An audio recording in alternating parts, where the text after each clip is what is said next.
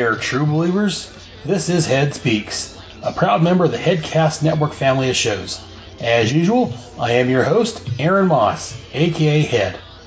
This is my mostly monthly Headcast, where I talk about comics, movies, role playing games, TV shows, and anything else geeky that I want. So sit back and enjoy the ride. Let's begin.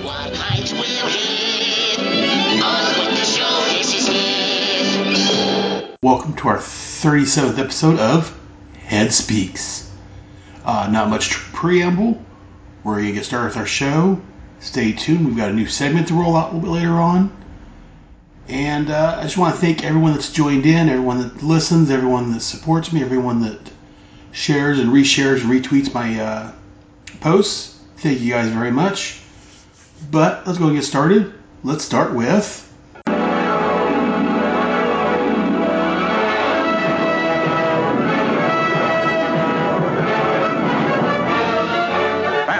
Speeding bullet.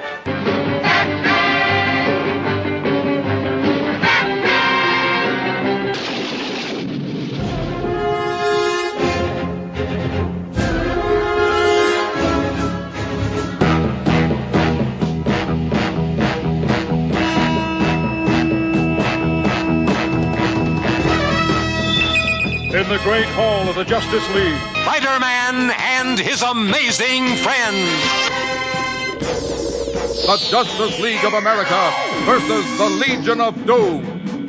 This is What's in Head's Long Box. dedicated to truth, justice, and peace for all mankind. The world's greatest super friends. And welcome to another segment of What's in Head's Long Box. I am continuing my multi episodic saga of the Armageddon 2001 crossover. Uh, so far, I've got them out on time, knock on wood, and I've had some great guests so far. Uh, that's going to change. Oh! Seriously, I. no, I, I'm going to do Justice League America annual number five today, and I want to go to the one person that knows about Justice League International or Justice League America. Someone I love listening to on their podcast. Someone that's you know is a great podcaster, but Rob Kelly was a little busy. He's got the restraining order, so I I went to this other guy instead. The the irreplaceable, irredeemable, irredeemable, the irredeemable, Shag. Irrepressible Shag. I see. I like to think that you're bringing up the level of uh, guest here because I mean, previously you've had you know Jared Albrick and uh, Michael Bailey. I mean, you're really not setting the bar very high. Jack and Pat were fine, but those other two jokers, you got to be kidding me. So I, I feel like you know, really, this is becoming a little more uh, caviar and champagne level episode. I think. Probably I don't care for caviar and champagne, so probably. You're all class, my friend. All class. no, I I kid. 'cause I, I love Shag. Shag is one of the ones that got me. I, I listened to his Fire and Water podcast, and that's one of the things that got me into podcasting. Got me doing half the shows I do. Uh, just for legal reasons, this is the point where I have to state any problems you have with Aaron's shows are not actually a result of our fault. So we cannot be held liable for whatever experience you might have listening to Aaron's shows. It's a legal thing. I have to say it. The lawyers make me. But anyway, he's got the lawyer standing there in the corner talking to him, so I, I Yep. understand. Uh, Most people, when they deal with me, have to have lawyers involved, so it's okay. I'm fine with it. Especially if the whole the whole Justice League Embassy issue we had here a while back oh, good. over on your Justice League podcast. I understand the lawyers. For anyone curious about that, check out Shag's Justice League Wahaha podcast, episode 13, where I made myself a guest. Yeah, unfortunately, no one else uh, was available. So yeah, he came on to talk about the the crossover between Justice League International and Suicide Squad, Yes. which was some great comics and lousy podcasting. So Speaking of lousy podcasting, Shag, why don't you go ahead? Why don't you go ahead and introduce yourself to the the audience? Let you know, tell them who you are, and you give me your initial thoughts on Armageddon 2001. Absolutely. Uh, my name is the Irredeemable Shag, and I am one of the co-founders of the Fire and Water Podcast Network, where we cover a ton of different shows about comic books and stuff. But we'll talk about all that later. But that's that's basically who I am. Aaron and I have known each other for a long, long time, and I'm very excited to be part of this coverage because I was reading Armageddon 2001 as it came out. Uh, I was very excited about it. Each issue would come out, we'd all talk about it, we all had our speculations. Then, like everyone else in the world that you hear all the stories about, sure enough, word got to us about who supposedly Monarch was and how it had been leaked. Uh, I heard a different story about how it got leaked, but uh, than than the version you shared on a previous episode. But the bottom line was, I still heard the same name everyone else did, uh, which was interesting because you know back then there was no internet. How did this crap get around? You know, it's amazing. Yeah, I I heard the same thing. I don't remember where I heard it from. Because again, I didn't have. I only had one friend I talked to comics about, and I'd go to my comic Let, shop. let's be honest. Yeah, there was no Aaron, you, internet. you only had one friend, period. So probably. That's what I said. I was just make, classing it up a little bit, make it sound Oh, okay. nicer. I had one friend that would talk. Okay, I had one friend. You're right. Well, I heard about it in a comic book shop, and it was just you know it's just you know guys staying around the comic shop, guys because back then you know, sorry ladies weren't coming around to the comic shops back then. We've come a long way, thankfully. But um, guys staying around talking around the comic book shop about who was uh, who everyone thought it was, and then like oh I heard this and it's been leaked, and we're like really, and it's just amazing how that kind of stuff gets around. yes, I don't remember where I first heard it, but yeah, I, do recall hearing that later on. What the heck? And it's like Mikey and Pop Rocks. Everybody heard it somehow. So I was I was very excited about Armageddon 2001. Uh, I you know each issue was like you know I was like oh wow can't wait can't wait etc etc. I loved Dan Jurgens. I liked I loved the uh, introductory special. Some of the annuals were better than others as you guys have been discussing. Uh, and uh, you know, the ending was you know same as everyone else. It was like ugh really. So it was a big letdown. And then the subsequent two miniseries, Alien Agenda and Armageddon uh, Inferno. Uh, I, I, man, I can't remember. Are you planning to cover those miniseries? You know, I haven't. I haven't decided yet. I'm, I'm back and forth on that. Part of me wants to just to be the completest that I am, but part of me's like, I read them, but I don't know. I don't They're really bad. have fond I mean, they're really, really, I don't have fond memories. they're really, really bad. Um, So I may cover in one episode, maybe, or I don't know. I know. Yeah, I, I don't- haven't decided. well, yet. you could do one episode on Alien Agenda, one episode on in Armageddon Inferno, and the only thing you really need to talk about Armageddon Inferno is they brought the JSA back because that's all that really mattered. That's the main thing. I remember the first one had the, the two people going back in time and dinosaurs, Mm-hmm. and then the Inferno. What I remember about that, the Return of the Justice Society. right. That's all I remember about those two. That's all you really need to. but those are my initial So, thoughts yeah. on the on the on the crossover in general. Right on. Well, let's go ahead and cover this one. So we've talked about we talked about the main issue. We talked about the Superman annual. Then he went over and talked with Batman, and then he takes a little detour to the Justice League of America or Justice League America. There was no of at this time. This was after it turned out it was originally Justice League, then became Justice League International, and then not too long before this, I think it became Justice League America and Justice League Europe. Oh, it was a ways before this. Uh, oh yeah, because they're they're they're already starting right around the breakdowns era when this issue came out. Yeah, So yeah, I guess it was a couple years. yeah. So it'd be at least two or three years uh, since it had split between Yeah. Justice League America and Justice League Europe. So that's why I've got you on here. Someone that can correct me when I'm wrong. It's not hard to do. I usually have my wife to do that, but I've got to do that. So. And you know what? I bet she has to do it all the time. Michelle's a pretty smart lady, so I mean, other than her choice in men, but I was going to say, other than her choice in men, yeah, she, she is a rather smart woman. Uh, luckily for me, she doesn't. Yeah, she doesn't have a good choice in men. So let's quickly move on before I get in Right. trouble. We're here to talk about Justice League America Annual Number Five. The cover date on this was 1991, but to buy this fresh off the newsstand, you had to be buying comics May the 28th of 1991. The cover price was at two dollars, which back then was wow, two dollars for a comic. That's a little Mhm. expensive. Nowadays, I wish you could buy a comic for Right. $2. the title is Tomorrow's League Today. The plotter is Keith Giffen. The scripter J. Mark DeMatteis. The penciler, sit back and hold on. There's a long list of pencilers. Steve Carr, Chris Sprouse, Darick Robertson, Marshall Rogers, Kevin Maguire, Dan Jurgens, Joe Phillips, Ty Templeton, and Linda Medley. The inkers was Joe Jose F. Marizan Jr. Probably mispronounced that. And Bruce D. Patterson. The letter was Bob Lappan. Colorist Gene D'Angelo. And editor, our good buddy Andrew Helfer. The cover was done by Steve Carr and Josef Rubinstein. And this was reprinted in the Justice League America Annual Number 5. There was a variant cover. I didn't know about that. Yeah, I, unless it was a reprint, I don't, See- I don't know why there was a variant. Just again, this all this information came from Mike's Amazing World of Comics. Well, that would be my suspicion. Again, I got folks. I haven't researched this yet myself, but I would suspect it was probably a second printing, simply because Armageddon 2001 was a pretty hot seller in the beginning, and so they were probably some. And so it would probably be a second printing, which would mean probably the same cover, but something would have been slightly different, a different color, you know, whatever. or sometimes got the Roman, numeral, Roman numerals on there. If only there was some way to research this. If only there was some tool at our fingertips that would allow us to look this kind of information up. But that is lost to the ages. So no, we'll never know. Yes. We'll never ever know. Yeah. Uh, the story continues the adventures of Wave Rider in a search for Monarch. He decides to visit the halls of the Justice League International disguised as Captain Atom. There he finds the team standing vigil over Maxwell Lord, who was recently shot. After Elron, the first member he finds and touches is the Martian Manhunter. We find the Martian Manhunter is living at the top of some mountain as the Green Guru, a traveler to spend his time searching out the Guru for answers to life. Contrary to Hitchhiker's, Hitchhiker's Guide to the Galaxy, the answer is Oreos, according to John. The man, upset by such an absurd answer, storms out. Back in modern day, Wave Rider is touched by Gardner, Guy Gardner, where we find that in the future, Guy becomes a religious leader. He's preparing to speak to his flock when he's accidentally bonked on the head. The newspaper reveals that Nice Guy finishes last.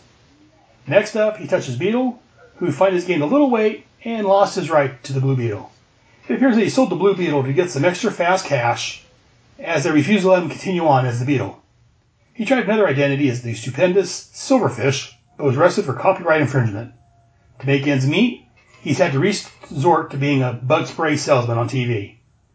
Wave Rider then touches Ice, who we find out has become a crazy cat lady. she hears on TV that Guy has been hit on the head and has reverted to nice, nice Guy. She runs out to find and finds him on a beach where they confess their love for each other. Next up, Wave Rider touches Fire, who we find at a church where she's getting ready to watch Ice and Guy tie the knot. As her and Oberon talk about Ted Kord and what's happened with him, Oberon asks Bea to marry him. And this is when Ted decides to burst in, accusing Bea of destroying his life. After a little back and forth, we find out that Bea owns the company that Ted sold his identity to. We see a newspaper with the headline Ex superhero arrested after attempt on woman's life. All right, I'll I'll take it from there.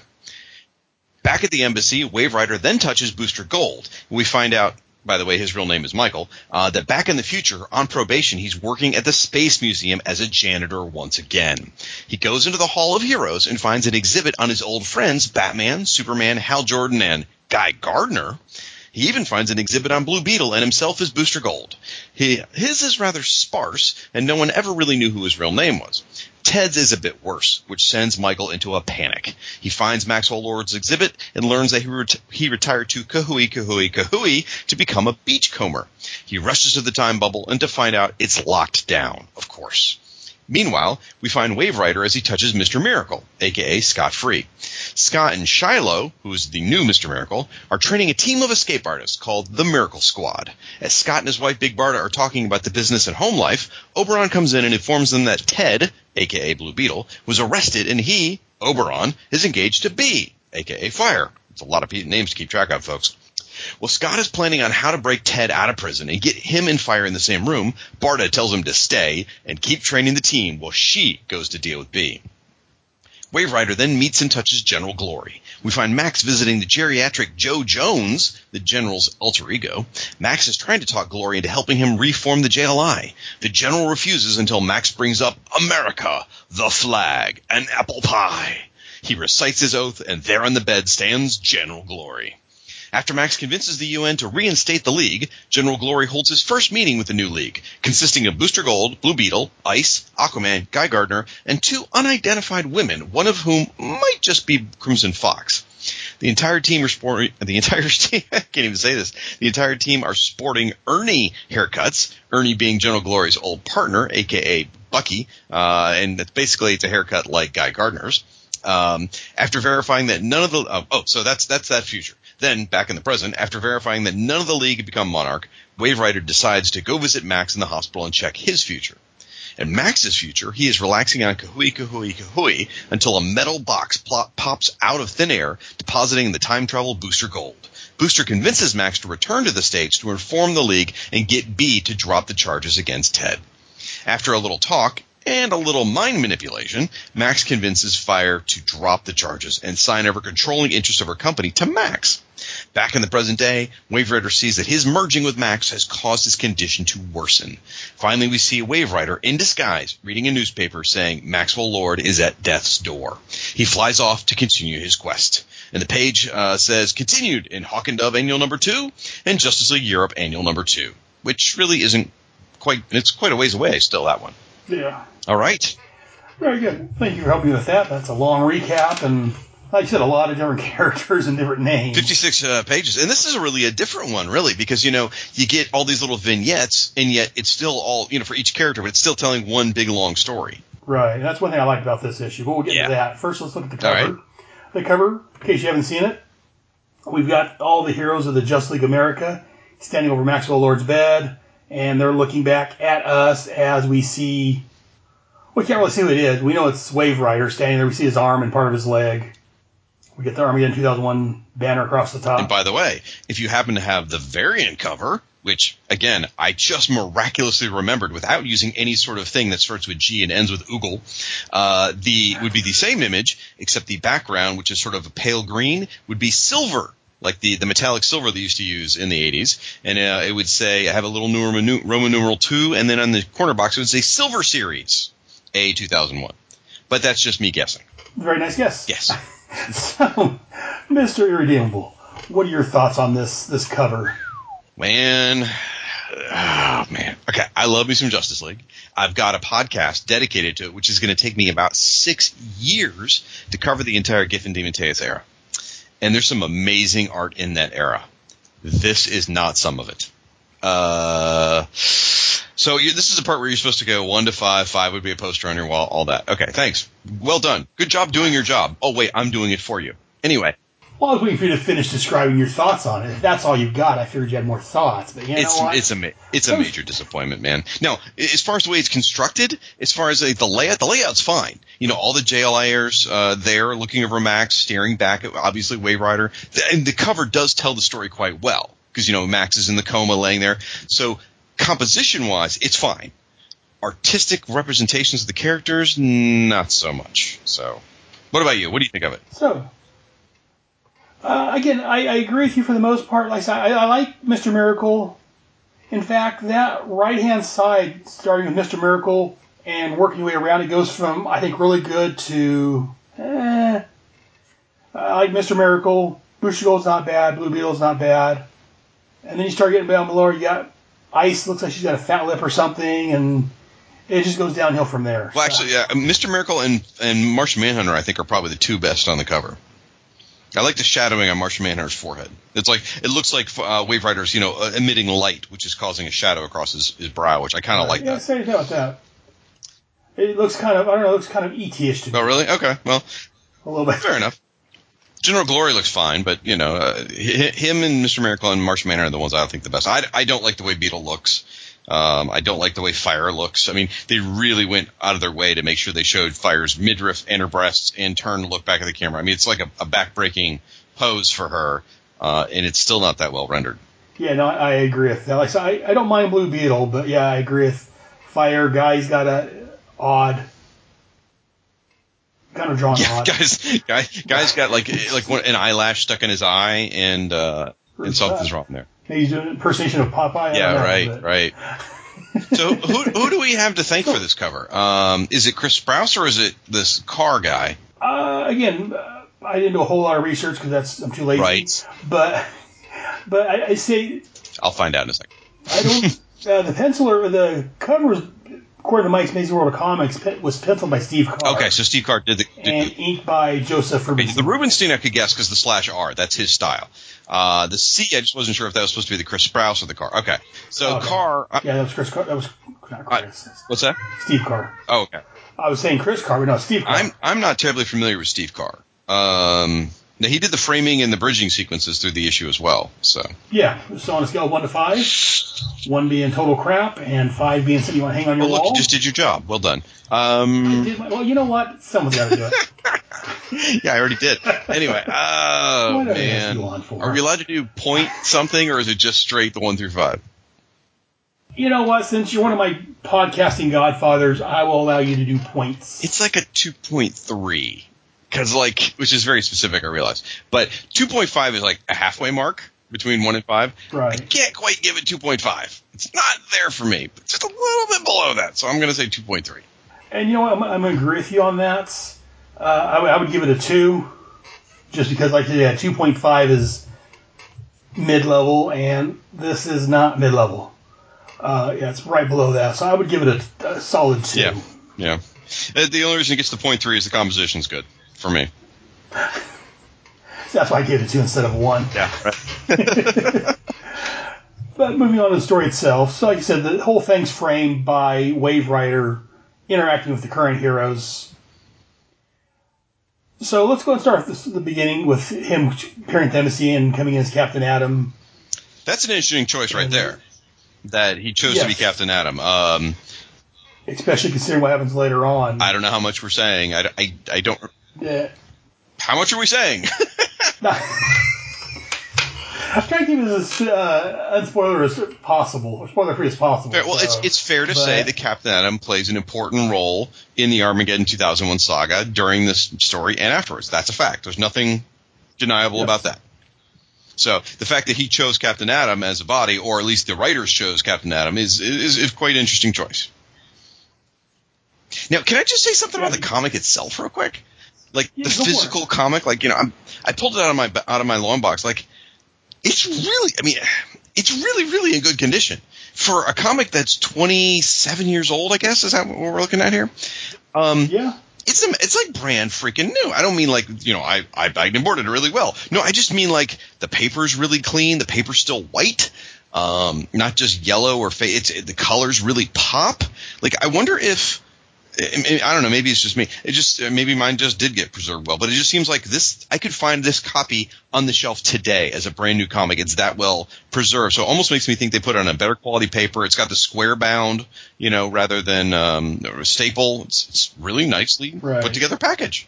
Yeah, so I'm looking at digital, so I, mine's buried in my box over here. I haven't pulled out yet. Gotcha. Okay, and, and and I only pulled mine out because my, my my. Justice League comics are very handy, so I was able to.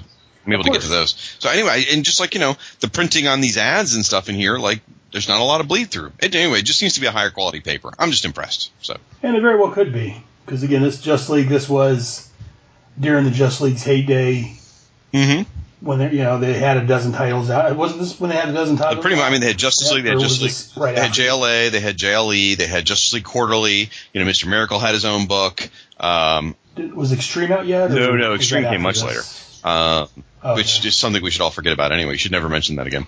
Um, I don't care. I don't. I don't. I knew you were going there. I don't care if Firestorm was in or not. Speaking of which, And the Water Twins showed did you up. see the Elemental Firestorm's going to be in um, Yes, whatever the, uh, the the Doomsday Clock? yes, I saw. I saw. I think you Yeah. posted it more than Yeah. Mark. Someone posted it on your wall. One of That's the crazy. So has nothing to do with this. Sorry. yeah, I saw that and I'm like, wow, that's that's really cool. That's because that's that's right after I got started in the Yeah. comics. So that and written by John Ostrander, one of my favorites. So that holds a special place in my Absolutely. heart. So I am definitely curious about that. So nothing to do with this. but we're not anyway. here about Firestorm. So um, I do love the the framing, the, the, the idea of the framing sequence, and as I mentioned earlier, using each character and showing not just everyone's different possible future, but one coherent future, which is really cool. I think that's really good, and to use different artists for each one. I mean, come on, man, we, we, we're bagging on the Steve Carr guy, but you know, you got. Wh- What did we say? You know, uh, Kevin Maguire, right? Hold on, I got to get back up to your list here. Right. We get Kevin Maguire, who's, you know, of course, started the, the book. We got Ty Templeton,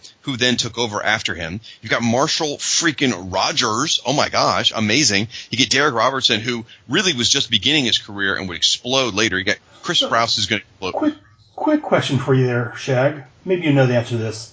Is is frickin' Marshall's actual middle It's- name? yeah, it is. Marshall frickin' Rogers. Because because I hear you and I hear over on the uh, Dark Knight cast Ryan and Chris talking about it, and yeah, every time it's mentioned, it, it comes up frickin'. So I was just wondering if that's on his birth certificate, it's Marshall frickin' Rogers, Well- or if that's just an honorary. I I think maybe it is honorary. Now, Norm frickin' Breyfogle. Now that is in fact his middle name. Uh, so yeah, yeah. Okay. So it, it might get a little. There might be a little bleed through there. But so Chris Sprouse, you know, Da- uh, Derek Robinson, both of them getting ready to, to explode. You got Joe Phillips in here doing the Mister Miracle segment, which makes perfect sense because he was drawing the Mister Miracle book at the time. You get Dan Right. Jurgens doing some because you know he did the Armageddon 2001 storyline there. It's it's really like for for something that we were bagging on the cover, it's really the inside is pretty darn impressive. Well, even the, and it's just that cover really, because even the, the intermediary parts where uh, Steve Carr did the framing and all that, I've got no real problem with the framing Yeah. of it, the, the artwork in that. Yeah, it's pretty good. It's just that cover. It's it's got problems with. But yeah, the rest of the, the framing sequence that Steve did, I've got no problem with that artwork. Oh, you know one thing that your your your thing didn't list there was Keith Giffen also did the breakdowns. So Okay. which which would explain some of like the the panel layouts that are very consistent throughout the book would because that's Keith did that to keep it very consistent, which makes sense. Okay. Right. Nice. Which might also explain this guy at the very end of the book that looks exactly like one of the guys that always shows up in the back of all Keith Giffen comics. But anyway, got the greasy hair and the sunglasses and the little mustache. Anyway, Though, yeah, no. talking about the credits in the front, talk, you know, Keith Giffen, Deman- DeMatteis, Steve Carr, Jose Mer- Merzan Jr., various other artists credit as we go. yep. So I, I love reading the, these credit boxes, especially like in the Justice League time. There, Right. Know, Kevin Dooley, Future Shock, Andy Helfer, Anachronism. Yep. I just love the, the little funny things they have Yep. in there. So the Martian Manhunter one, um, where he's the Green Guru, is a little odd. It's kind of funny.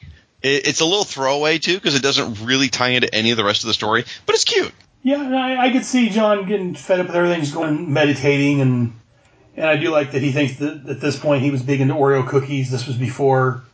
I don't know what happened. I'm sure you probably do, and you'll probably comment at some point along your Just Justice League podcast. But yeah, started out him liking Oreos, and then it went to Chocos. I believe. Uh, somewhere in there, yeah, I think they probably just stopped wanting to No, use a Oreo. you know a, a real name is probably what it was. That's what I was wondering if it was something that the, the writer said, you know what, let's change that, or if it was something Oreo said, you know what, we, I don't, can you guys not do that? That's a good question. We have they're still calling him Oreos at this point where I am in my coverage. I'll have to watch for that, and I can ask uh, DeMatteis what he says. Yeah, that's a, a good thought. Yeah, and here where he says, you know, about. here where he says life's like an Oreo cookie, I really kind of wanted to hear where that analogy was going because the guy the guy cuts him off and says he's going to sue him and storms out, and I'm thinking uh, maybe John had something insightful to say with a weird, you know, weird sort of um, analogy.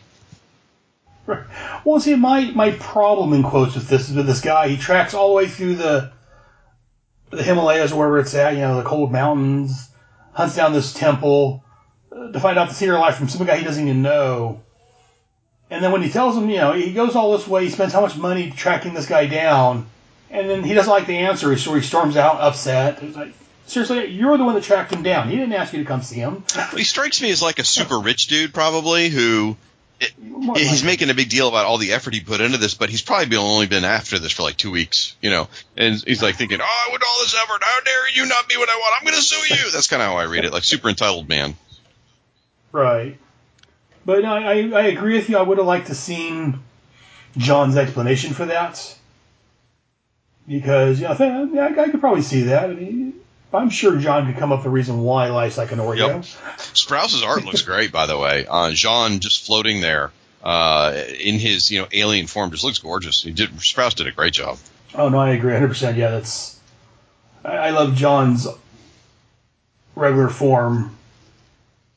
I'm trying to remember the first time we saw that. Um, was that in the was Manhunter dur- mini? yeah, it was during that- his miniseries, um, American American Dreams or whatever it's called, the, the four issue miniseries that came out about uh, the first during around the first year or two of JLI. Uh, That's what I was thinking. DeMatteis wrote it, Badger, Mark Badger drew it, and then they very quickly brought that same alien form over into the JLI comics. Yeah, I remember the first time saying, what the hell? Oh, that's, that's interesting. right. Yeah, and I agree with you. I like this first little story here with John. Like I say, it doesn't tie into anything else. But it's just, again, it's just John off on his own, doing his own thing at this point. And again, after everything goes on, we'll find out eventually on your podcast with the Justice League. Yeah, I guess I don't blame them. But yeah, well, also, I mean, that's kind of a.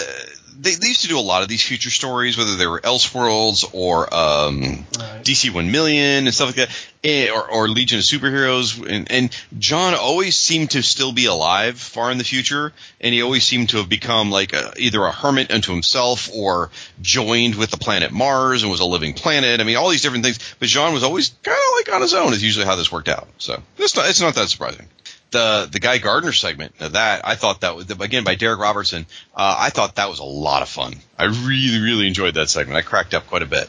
Oh, very much so. I, I, yeah, I like the return of the old nice guy. Yep. And it just, I, I don't know how Guy would get a cult following, but Well, um, I gotta tell you, buddy, in this day and age, um, see this. I'm not. I'm not You trying to get political, folks. I'm not. Forget I said But- anything. There is no denying that our president is uh, about creating. He loves to create controversy. True. Okay. Yes. Yeah, I'm not sure. saying bad for bad or for worse. I don't want to get on that side of the argument. I'm just saying he loves to create controversy, which creates news, which gets people talking. And Guy Gardner's that same kind of, you know, strong, ballsy personality. And so I can see why Guy would get a cult like this. Absolutely. Yeah, now that you mention, I didn't think about that way, but you, thinking about real world politics and what the world like is like today.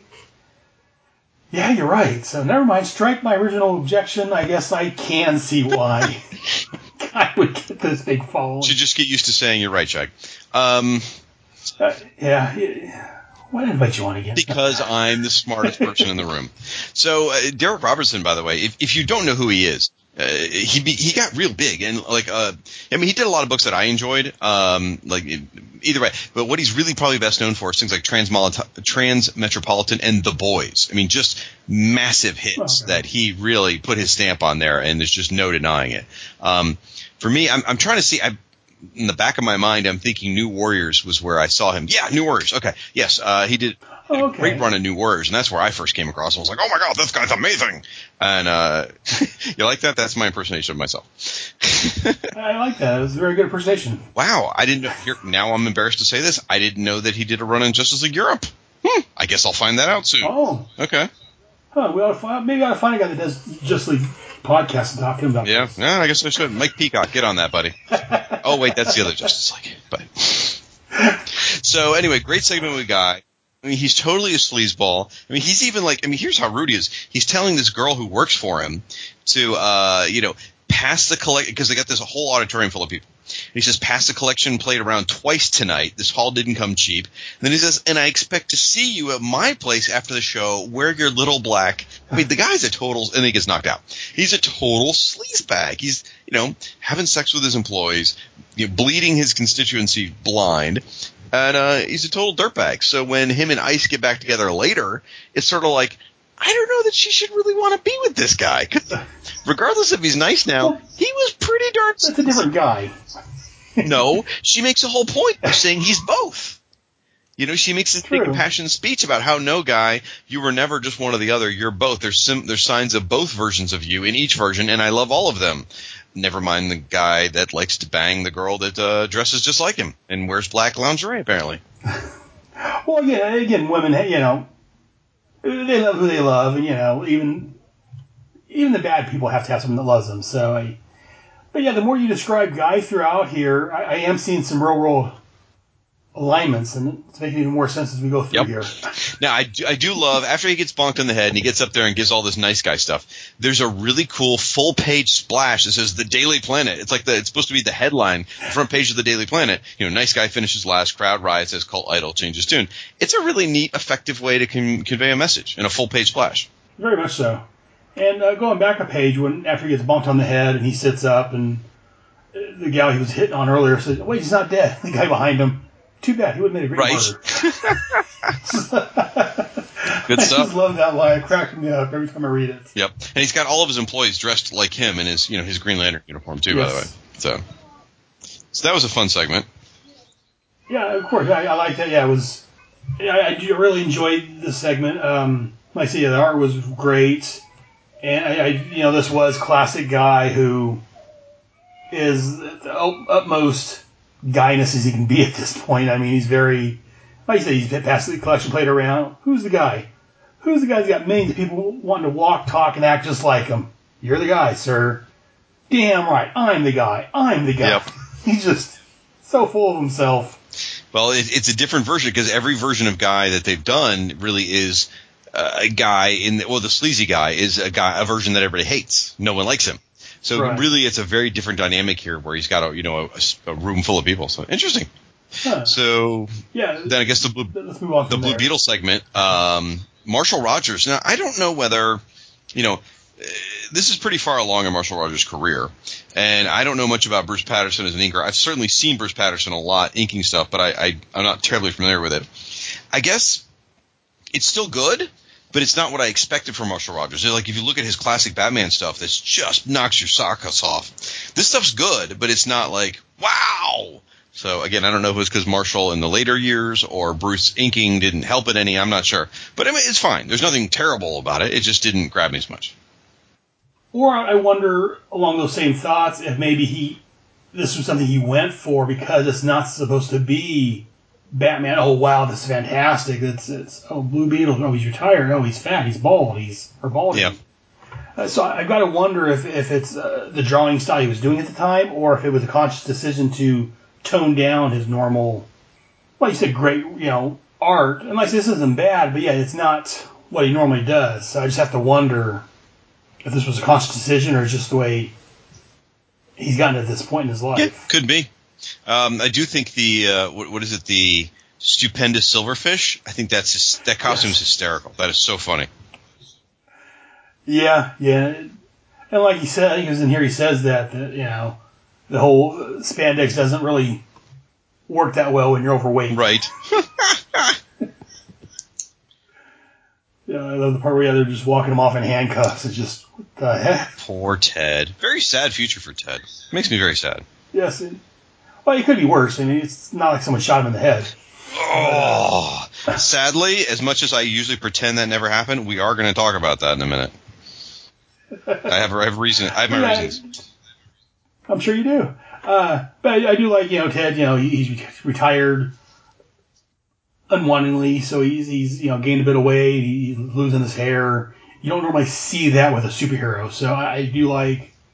Well, this isn't the first time he's, he's gained weight. I know that, if I'm not mistaken, when he showed up, I think he wasn't he retired or something. He showed up in the Robin series. I think he gained some weight, if I'm not mistaken. Well, he, he well, uh, it starts even earlier. It's actually in JLI. Is uh, d- yep, In during JLI, Giffen and okay. DeMatteis, he gains weight, and I can't remember if it was right before this annual or right after this annual, but uh, he gains weight, and then him and, and Guy actually have a boxing ish, uh, issue where they fight each other because Guy's been making so much that. fun of him for his weight. Um, and then, uh, and then you're right. Yeah, later on in the Robin and Birds of Prey series, he shows up again. He's not terribly overweight in those, but he's a, a little bit, and he's got a heart condition. And so he can't really go out and be the Blue Beetle that he wants to be. In fact, uh, not a lot of people know this. Chuck Dixon wanted at one point Tim Drake to become Blue Beetle, to become the next Blue Beetle. I think I heard that somewhere. Maybe it was your podcast. I'm not sure now. I've heard that somewhere. Well, it might. I don't. I don't know all the details of it, but I find that fascinating when I heard that. Um, so uh, anyway, so the whole, you know, here, here's the thought for you though. So I, I'm assuming you've read Watchmen, correct? oh yes. So, uh, and I assume you know how Watchmen came to be, where Alan Moore based Yes. those characters on the Charlton characters. So the Night Owl, if I'm if I'm getting my name right, yeah, Night Owl. Uh, Night Owl Yeah. is a sort of uh, analog for Blue Beetle. So in Watchmen, which came out in 1985 or 1987, uh, Night Owl got older and gained weight Right. and was overweight. And so here, it- it's like a snake eating its own tail, you know, because because Night Owl is based on Blue Beetle. Well, Night Owl got fat and overweight and you know out of shape, and then now Blue Beetle gets fat and overweight and out of shape. It's like, oh wait, it's it's it's it's a cycle into itself. It's sort of like Rorschach and Question. You know, the question was the basis for Rorschach. Well, then later on, when the question comes back, they based a lot of the question on Rorschach. Again, snake eating its own tail over and over. Yeah, it's comics for you. Right, right. And it's it's very Alan Moore that something like that happened anyway too, because it just seems like something that you know, even though he's probably mad about it, it seems like something he would have constructed though. This whole crazy loop. Uh, He's mad about everything, but and also you can tell part of uh, Ted's depression, I guess, is his sadness. If you, that scene where he's digging the refrigerator, he's got a, barely see he's got a sink full of dishes, trash on the floor. He's not taking very good care of himself at this point. Yeah, basically, it looks like what Aaron's apartment would look like if Michelle left him. That's what I'm, what I'm envisioning. Oh wait, was that out loud? Oh, crap. It was true too. So. Well, let's all help for Yes, I'm everyone's sake. That never happens. if I didn't shave my head, I'd be balding. Right. So yeah, I yeah, that's all I'm missing. well, let's move forward to some gorgeous, gorgeous art by That's a Kevin sad Maguire. Gotta love Kevin Maguire. So good on the ice segment. And you were right in your description. Sadly, she does become a crazy cat lady. sadly, I mean, I, I like Ice. Ice is, you know, a beautiful woman. Or as some other podcaster I listen to says, she's hot. That guy's a sexist pig. He is. I think that's why I admire him so much.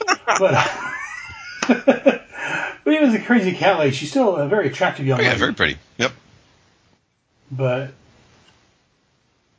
but you know, as soon as she hears the guy, you know, guy got hit in the head, and oh, he- he needs me. After all these years, he needs me. Right.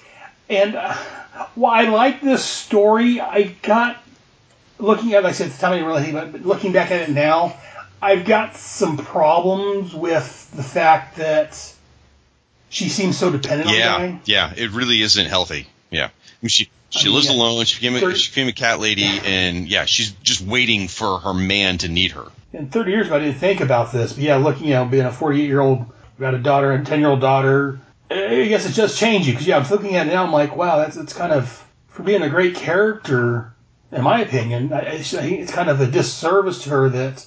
I know they're doing it for the laughs and just for the humor aspect is my guess, but it doesn't paint her in a good light. So here's the stupid thing: like the exact same thoughts went through my head, which is a little terrifying that I thought anything like similar to you because that scares me. But uh, so the same thought went through my head, and you know what? Like the one redeeming thing happened, like.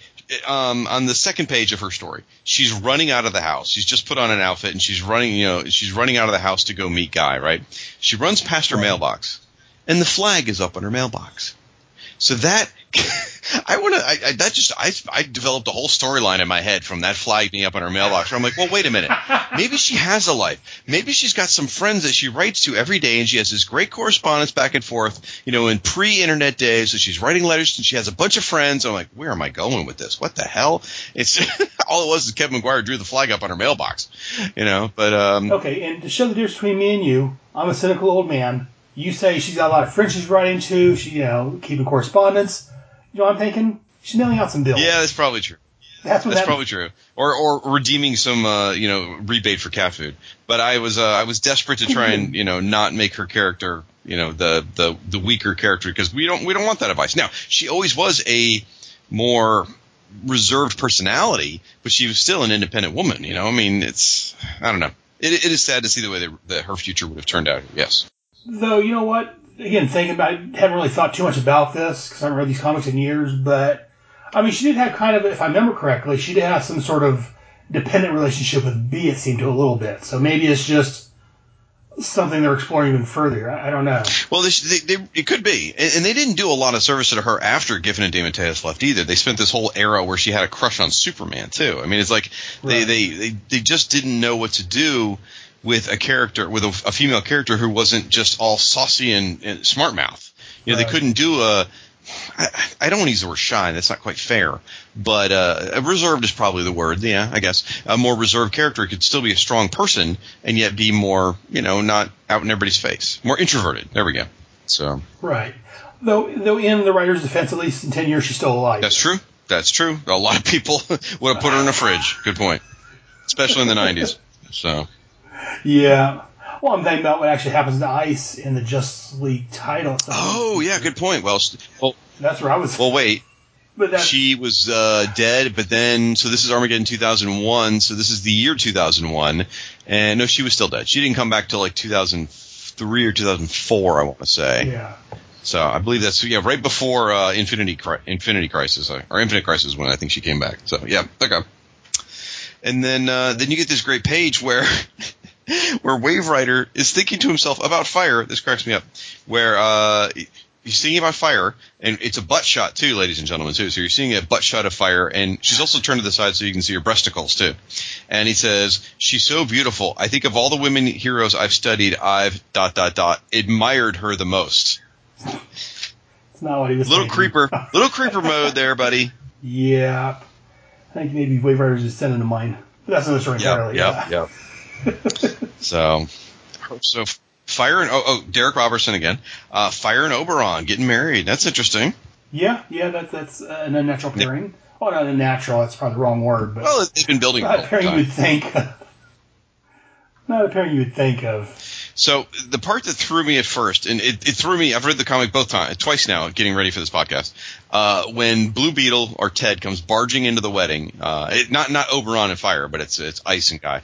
He comes barging in and yells "Fire!" It didn't process to me that he was coming in to yell at Bea. To me, I'm thinking, oh, someone just ran into a, a, a you know a public building and yelled "Fire," which is you know, which they, would have been a great joke to play off of too.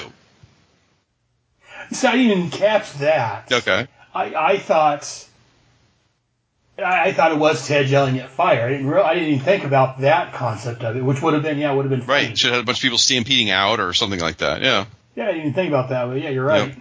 Huh. Yeah, I do like the segment where he's blaming Bea for his entire problem. When a lot of it comes onto his own self, his own want to get rich quick schemes, and so I think they both. Personally, I think they both have a hand in in Ted's downfall, if you will. It's a clever plot twist though, because earlier we saw Ted's downfall where he sold the license to the Blue Beetle franchise, and then we find out in Fire Story that like, oh, he, he sold it to her and didn't even know. He so, you know, sold it to a shell company that she was, you know, she was basically stabbing her own teammates in the back. Yeah. That depends how you look. She, like I said, she says here, you know, it was, the contract was plain as day. It's one of those get rich quick schemes. So again, it's kind of a who do you believe? Is it you know fire right that you know was clearly laid out and it's all Ted's fault, or more like what you were saying, how it's a shell company and she was kind of doing it, kind of stabbing in the back. I I think it was what she meant by it was all laid out, meaning the rights he was going to lose. I think it was still pretty secret about who it was. Like you know, if you were to make a if, if the Headcast Network were to make a bid to buy the Right. Fire and Water Podcast Network, uh, I I think if I found out, you know, it was a shell company who bought us, and then I found out it was you, you know, and, and it screwed me over, I'd be pretty pissed. I'd be like, dude, what the hell? You know, so yeah, I, I don't blame Ted in this one. Now, it's Ted's own fault for not being able to buy the franchise back or being able to license it out or whatever. He, you know, he did, of course, his get rich quick scheme, which Right. fell on his face. But uh, yeah, I'd be, yeah, Fire probably should have been a little more upfront and told him it was her company. Give me just a second. I call my lawyer real quick and cancel some plans I got going on.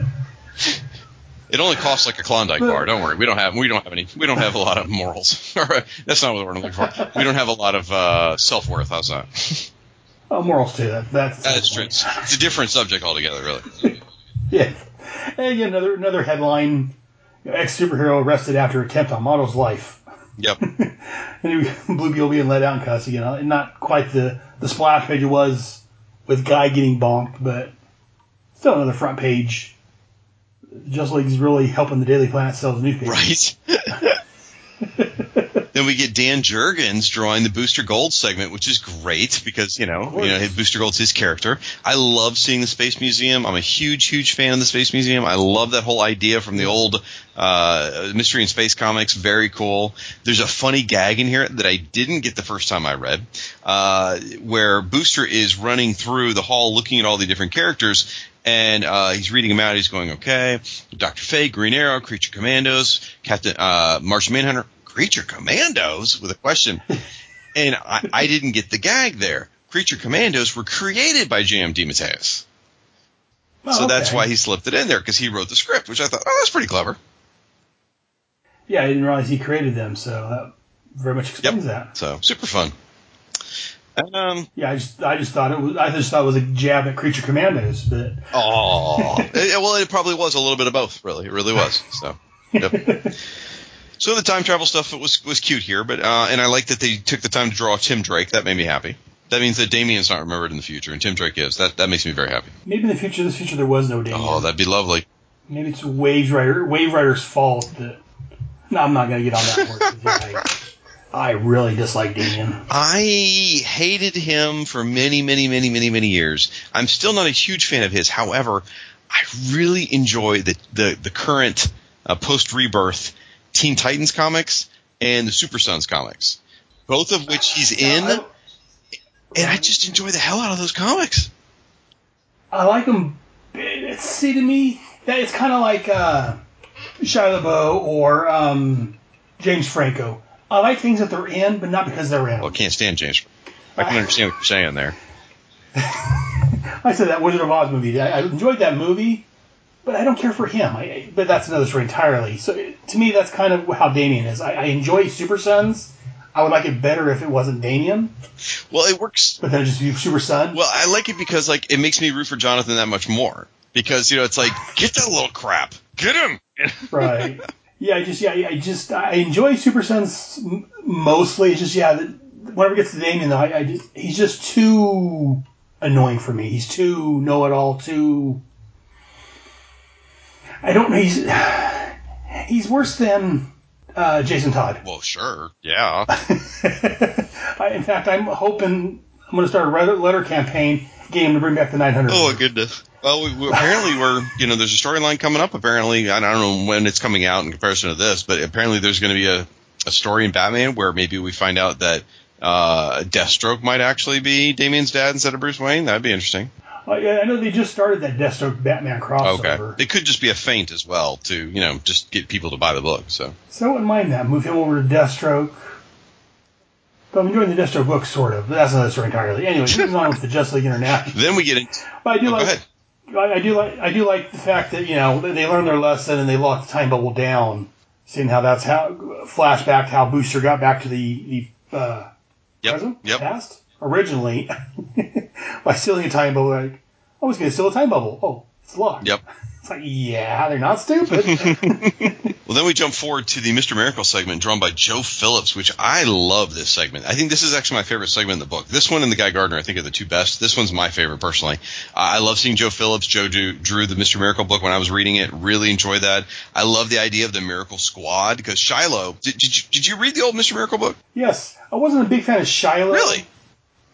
Yeah, he was all right. Just again, it's one of those where I really love Scott Free, so seeing someone else come and take over the mantle, I just didn't care for him as much. Same way with Blue Beetle. I really love Ted Kord, so I can't get as behind Jaime Reyes because, again, my love is for Ted Kord. So I think it's it's not that Shilo was a bad character.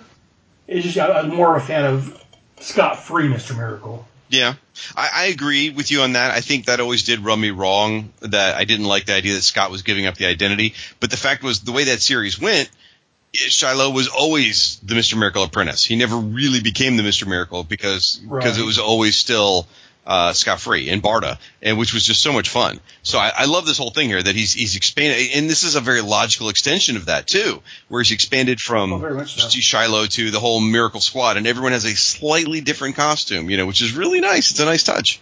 So, and, and of course, I love anything with Barda is freaking hysterical. You know, she's got this great line about how you know how she's doing all these multiple things. She says, "Well, we're you know, even though I may look the part, I, you know, I'm not Superwoman. You know, there's, there's a few bits here."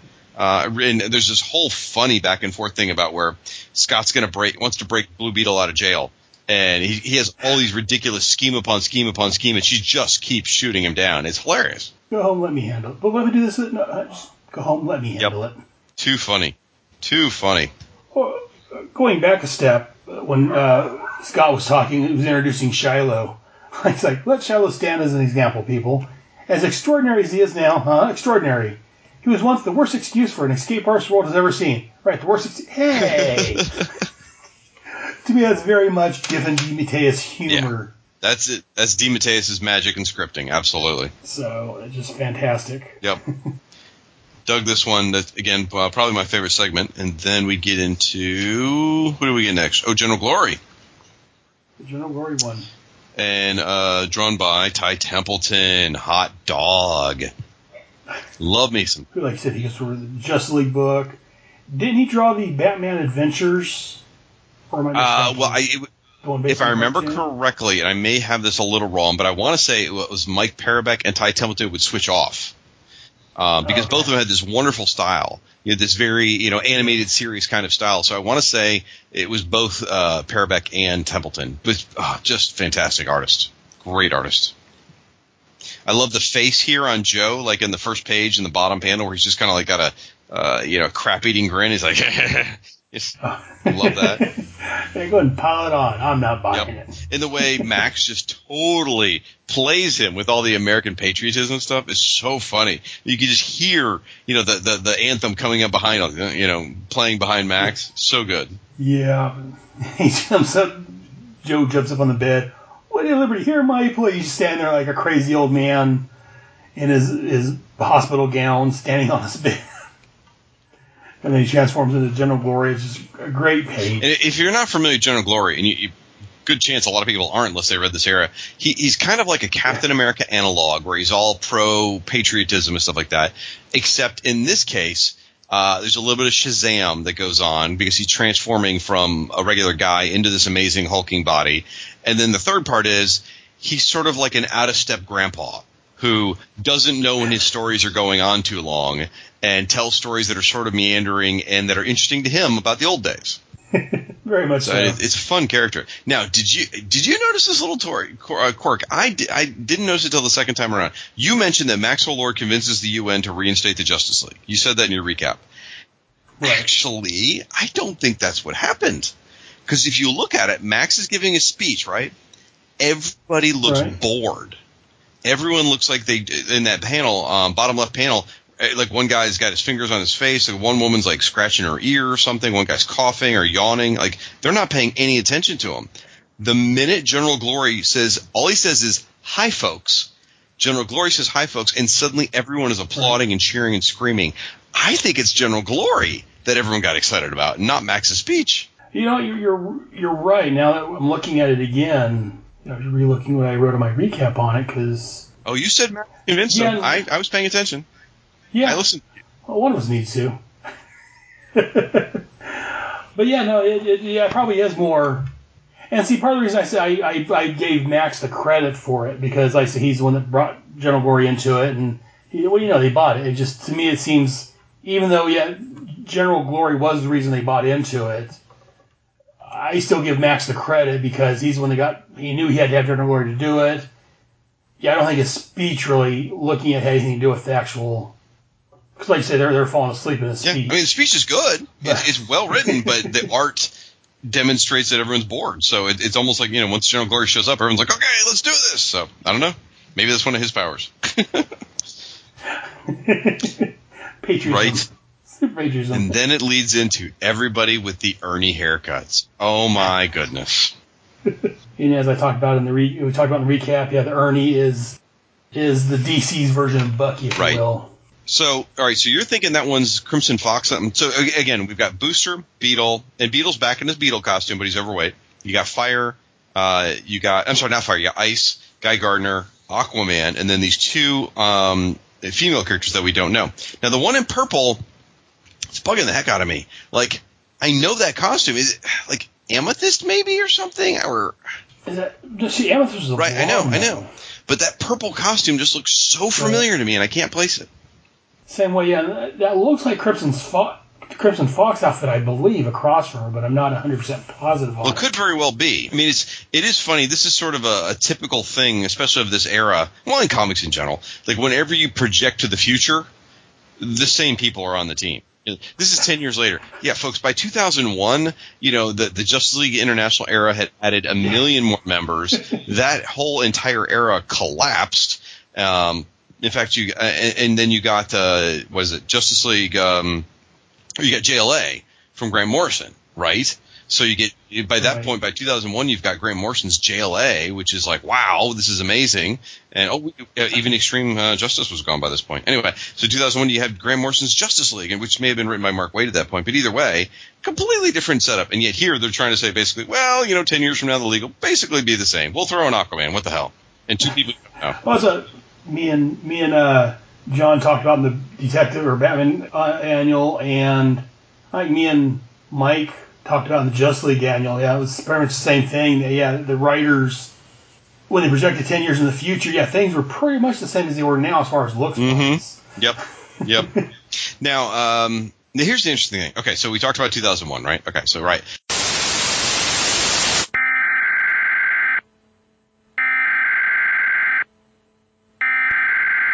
We interrupt our program to bring you this important message. Hey, listeners, this is Aaron from the future, the past, something. Um, I'm, this is me. So while editing this, I decided to take that page that me and Shag was talking about with the two mysterious women, and I threw it up on the Unite DC Comics project, a group that I'm on, because I knew that if anyone would have the answers, my buddies over there would. So I threw it up, and I I would say less than a day later, yeah, it was next morning, uh, my buddy Lawrence Lee from over there. Lawrence Lee, he told us who it was. He said it was from Booster's group, The Conglomerate. It was uh, a couple characters known as Echo and Vapor. I know I read those comics with The Conglomerate in it. It was like in the Just League Quarterly and some other books, but yeah, I couldn't remember them for the life of me. But yeah, thank you, Lawrence Lee.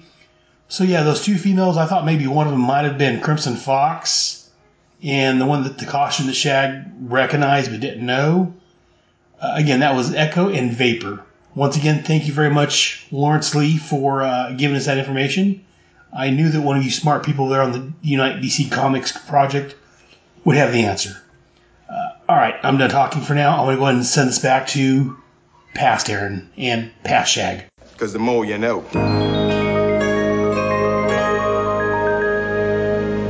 So 2001, Grant Morrison, Justice League, etc., etc., etc. Um, but by 2005, maybe 2006, maybe even maybe as late as 2008, I don't know. This crew was actually back together uh, in Justice League Generation Lost. You know, uh, this is not exact crew, but a team similar to this was in Generation Lost, a, a big miniseries where the Justice League was back together. That's not even counting the formerly known as the Justice League, and I can't believe it's not the Justice League. So this group does get back together, actually, ironically, just without the haircuts. So to some extent, they were kind of right about the future, which is crazy to think that. Well, I do like on this page here where we're talking about, they're talking about, you know, we could have done without the Ernie haircuts. And guys like, Ernie haircuts? Oh, they're Guy Gardner haircuts. Right. Because he's probably still the nice guy, but yeah, even then, he's, he's still thinking about himself. Yeah, well, he's reading a macrame made easy in Home and Garden magazine. So yeah, um, and that's something they revealed later. Justice League issues was yeah, supposedly Guy Gardner's signature haircut was a tribute to Ernie, which was uh, General Glory's sidekick, which is a funny retcon. So do you, do you recall at this point, had they announced it, had they done that issue by this point? I'm sure they must have. I think that I think the Ernie stuff. This- I think the Ernie stuff was right in the earliest parts of the General Glory story. I think. Okay, I can't, it's been 20, 30 years since I read those. Long books. I time. remember now, when, I haven't read those since they first came out. I can't remember exactly time, fr- time frame wise when it happened. Right. So I will. Well, I'll find out in a few years on my on my podcast. Right now, I don't have that answer. So you don't know who that those two in for sure are either. No, again, the one in purple, Sounds- I, I'm, I, I know I know that costume. I just can't place it. Although I, it, it, it could just be something similar, but it just looks very, very much like something. Uh, the other one, I have no idea. But Fox is a darn good guess on that one. No, she's not speaking, so we can't say she has a horrible French accent. Right. not, so. And they may have just been created just for fun as well. So you never know. It's possible, but yeah, I agree with you that that pink purplish outfit, for whatever, does look a little familiar. I just can't place who it is. Right. And again, I might be thinking of a, for all I know, I might be thinking of a Marvel character. I'm not sure. So. Moving our story along, we get Waverider visiting Max at the hospital. Yep. We get that segment drawn by uh, Linda Medley, who I don't know, but it's a cute segment with him on Kooey, Kooey, Kooey. Now here's here's the interesting thing. This is the part that's out of order because every every other story here has been in basically chronological order, but here Booster and Max together to go back and and get to fire. So basically, what this is saying is this this story must take place before the General Glory one, because then then Max Right. and General Glory put the JLA back to JLI back together. So this one must take place before that. Yeah. Yeah, very much so. Now, touching Max to figure out whether Max is the evil monarch, you know, again, 2001. Well, jump forward four years, and Max was pretty darn evil in 2005. Just saying. What you talking about, Willie? I do. I play it that way as well, but you know, in the realm of comics, you could say Maxwell Lord was pretty much an evil. Forgive my language. Year 2005, not too far off 2001. Yeah, yeah, no, I, I agree. Sadly, and he was already, he was always kind of a I don't want to say evil. He was always more. I can't think of the quite right word. He's not not a bad guy per se, but he always had his own way of doing things. Yeah. Well, he was uh he he was he was a good guy, but he was I guess I got to figure out how to phrase that. I, I'm I'm struggling as well. he was the good guy you you love to hate. Yeah. I mean, he, he would use his powers selfishly. He wasn't, you Yeah. know. He was the antagonist on their own team. So Yeah. Oh, you know what? All right, so I'm going to expand this a little further. So let's think about this. Okay, so the whole deal with Waverider, right? You know, everyone talks about Armageddon in 2001. Okay, keep in mind, folks, Waverider's not from the year 2001. He's actually from 50 years in the future, which would be 20, uh, 50 years in the future from from 1991. So he's from the year 2041. So Waverider's from 2041, and what we know is that whoever becomes Monarch murders all the other superheroes in the year 2001. Well, again, Max went around killing a bunch of people in 2005. So maybe Max is Monarch, Maybe he misread the situation and right? Just saying. Yeah. Well, you know, I've got comments on that later on. I'm sure you do. Yes, I'm sure you do. A lot to discuss on that topic, I'm sure. Oh, you know what else is interesting too? You know, here when he when he touches Max, you know, Max is on death's door after being shot, and I hadn't thought about this, and this will come up more, I guess, when I do the podcast, and I guess to this point because this this was a big plot line through breakdowns was Max being shot, or at least leading up to breakdowns. Max, uh, the same sort of thing happened to Max before in the first 12 issues. He gets shot by Mrs. Right. Wutenheimer or Wutenhofer, and then the the computer stitches him back together. And then issue 12, he destroys the evil computer, and Max ends up in the hospital dying from gunshot wounds. And it's like, oh, we've kind of done this once before. recurring theme. I guess that. so. Yeah. I guess that's why later on he, he went to the other end of the game. Maybe he did. Maybe he did. Mm. But I do like when they're on the plane headed back and they're, you know, uh, Booster Gold's talking to him about the, you know, the future and what's, what do they need to do. And wow, miniskirts are bad. down, Pedro, down. Sorry, but the fashions where I come from are just boring. I love I love that part too. I, I love these little outbursts. Like it's just hilarious. Yep. Too funny. And if you know, as I seem to recall, uh, the um, uh, Space Museum, the, the stories I've seen, uh, the the ladies were always dressed pretty provocatively. So I don't know that Booster knows what he's talking about with these future fashions. So just saying. Well, Maybe some timey wimey wibbly wobbly stuff is messing with his brain, possibly. Or, or maybe the stuff went out of fashion. I guess maybe that's always in the future. Maybe maybe there wasn't. Maybe everything was skimpy, and then something went out of fashion, and Booster's upset about it. I don't know. Or maybe something Booster did in the past changed the future. Oh. His lecherous behavior caused women to cover up more. Is what you're saying? Possibly, it's a possibility. You never That know. sends so many wrong messages. So many wrong messages. That's just terrible. You're the worst. Uh, thank you. Thank you. I- I've heard that before. Uh, in fact, I heard that on my own show. It's going to be a habit. yeah, I, I like how when they're talking with uh, Bea, we don't see any of that. It's all behind a closed door. Yeah. But we, no, I will. I absolutely will. Max, is your nose bleeding? Uh, no, Booster. Right? That was so funny. and then he convinces her to give over part of his her company too. It's such a Max, That's a headache sometimes. such a Max move. Very much so. Like, oh, oh look, D, oh, look, dear, Bea signed over a petroleum for company to Max. That's nice, sweetie. Well, then you jump forward a bit, you get another full page uh, newspaper ad for Deadly Planet. No, a newspaper, newspaper headline: Max Lord at death's door. And then very graphically, they have a picture of him in a hospital bed on a breather. Like, wow, would really Daily Planet run that on the front page? That's pretty gruesome. That's like ghoulish. Depends on who's running, I guess, in 1990. Oh, that's 1991. Yeah. Hmm. Yeah, no, that was current time, so yeah, I don't know. That's A little huh. ghoulish, but I mean, it's effective for the comic. Uh, going back a couple pages real quick with uh, Guy and Ice. Did you notice on the refrigerator, apparently, Guy and Ice have children? Oh, There's it does say Daddy. There's a picture So, of Guy. This is Daddy. well, then I take that back. The story wouldn't be out of order. Then Or then it would. Oh, geez. What that means then is that Max gets General Glory to reform the JLI, and then Max quits everything and goes and becomes a beachcomber. That doesn't really make a lot of Yeah, That's sense. just, eh, I'm sure that wasn't meant to be talked about on a pad, podcast 30 years later, but yeah, as I'm reading through here, I, I noticed that Daddy of Guy Gardner. I'm like, that's not done by an infant. That's done by Yeah, it's like a four or five year old. yeah, Lee. So Yeah. I mean, Or or an Aaron or an Aaron Moss, whichever. I wish I could draw that good. but yeah, just got me thinking. I wonder, you know, I've got to wonder. I think I'm looking too much into it. I'm sure it's not their intention, but Right. But yeah, is is it out of order like you were talking originally, or is it just several years taking place between? I don't know. But Hmm. anyways, moving on from there because again. So yeah, we get uh, wa- the last framing sequence here where Waverider's looking at the paper and vanishes. So all right, so the greasy headed guy with the mustache and the long hair that he's in the sunglasses, like that looks like every dude guy uh, Keith Giffen draws in the background of a panel, or like um that guy from um um Amazing Man too. Looks like the guy from the Amazing Man, okay. Amazing Man as well. But either way, Yeah, and then yeah, here at the very bottom, where as I've hit the synaps, synapsis, synopsis, that you know it's continued wave Hawk and Dove Annual two, and just like Europe three.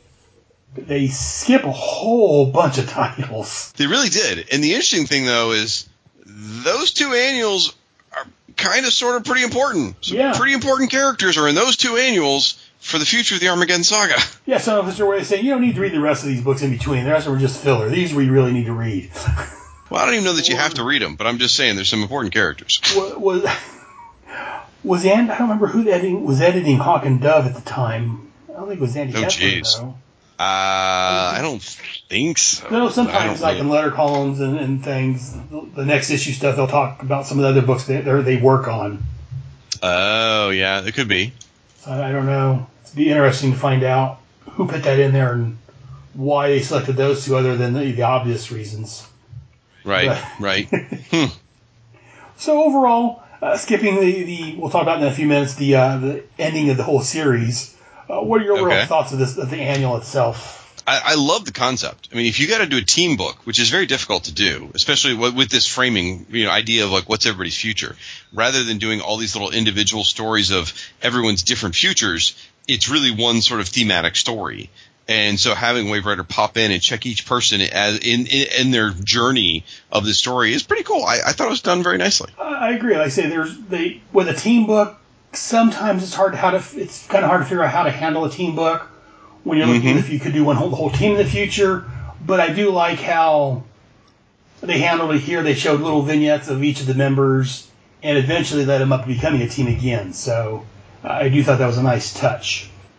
Yeah, kind of reminds me of like um, the the the years of, of annuals where they did the Elseworld annuals, Right. where they did the Legends of the Dead Earth annuals, and has, has- you know just thematically feels a little the same, where it's like everything's falling apart, and here's how it all comes back together. Yeah. You know, it's, it's nice.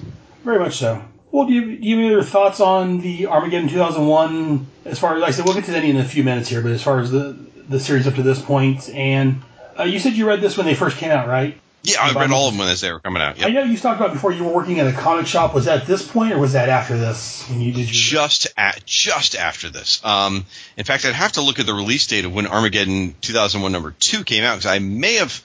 Uh, well, wait, 19. Shh, I'm trying to remember. 91. So be- I, I started in November. Yeah, I started in November '91 is when I started working for the comic book store. oh, okay. So it's uh, either the second one had probably come out. I think it was a summer crossover, if I remember right. But either way, it was, it was shortly right after this is when I started working at the comic shop. And just to let you know, I, I envy you. That that would have been one of my dream jobs, working at a comic shop, just because I'm around comics all day long. hands down, it is the favorite, my, my most favorite job I've ever had. And I've typically loved the jobs I have, Right. but that was absolute best because all day long, your job is to come in, your job is to sit there while people come in to buy something they love.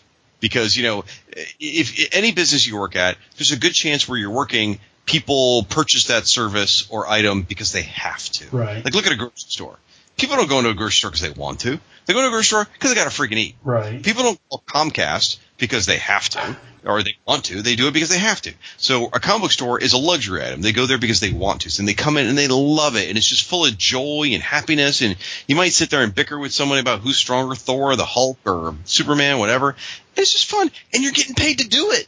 It's like the greatest job ever. Well, if you're not super busy, I'm sure you, you do. You know, being a comic fan, you get to talk to these people, and you get other people's opinions and thoughts on things, and you get a chance to geek out, It's awesome. regardless of what your home life's like. And if you don't have anyone home to talk to about comic books, so I'm going to work and I'm going to talk about comic books. Woo! Right. Now, the only downside was we also sold role playing games. And while I love role playing games, Right. I don't want to hear about your character. I'm sorry.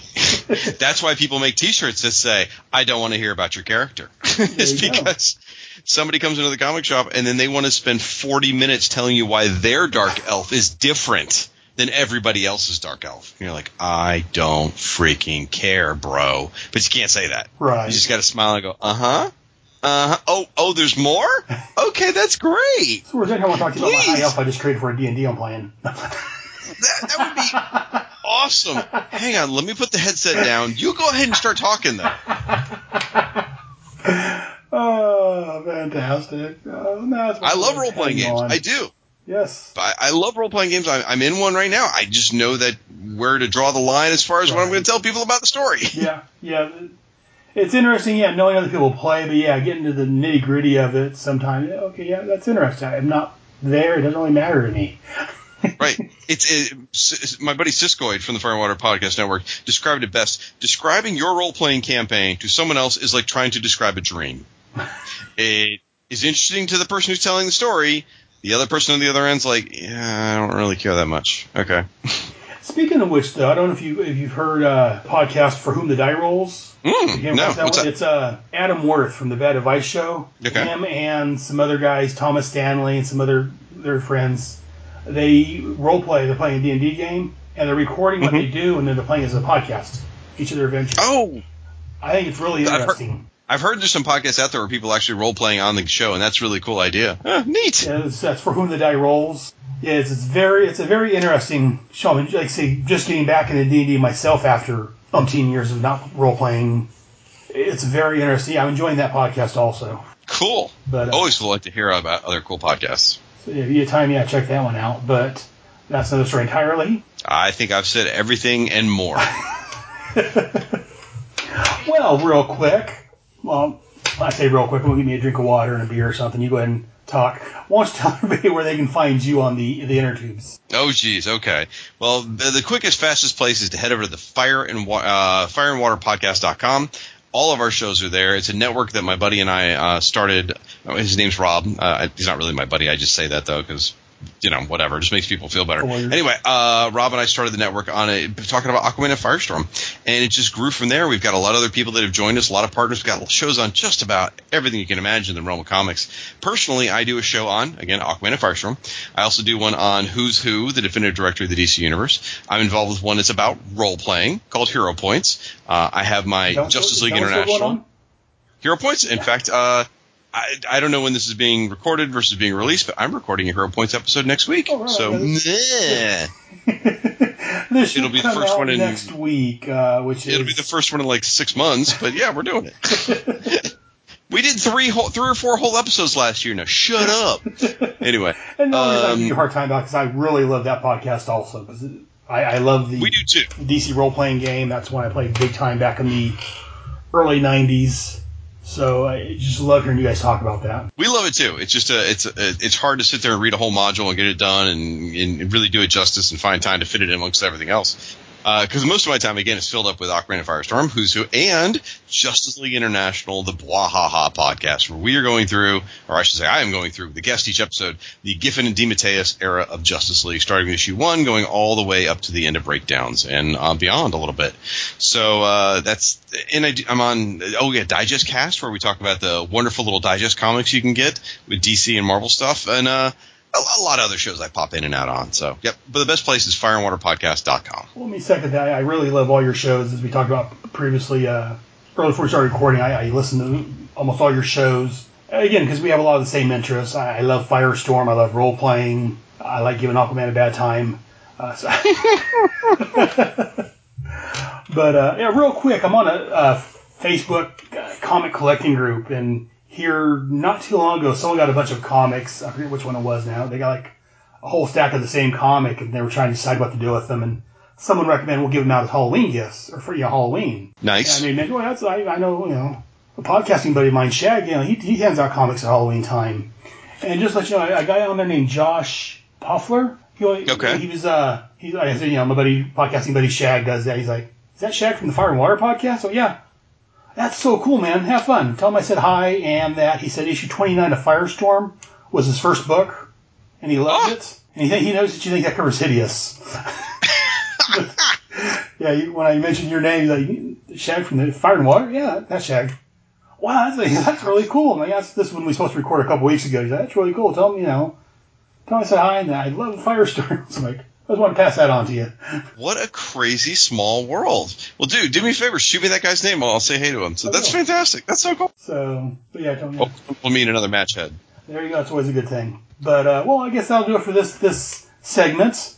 Uh, be back with us next month. We have another segment. I talk about the next issue of the Armageddon 2001. I believe it's the Superman or the Action Comics annual. Uh, I'll do it. Stay tuned for the commercials, and I'll be right back with you guys. Head Speaks will be back after these important messages. I'm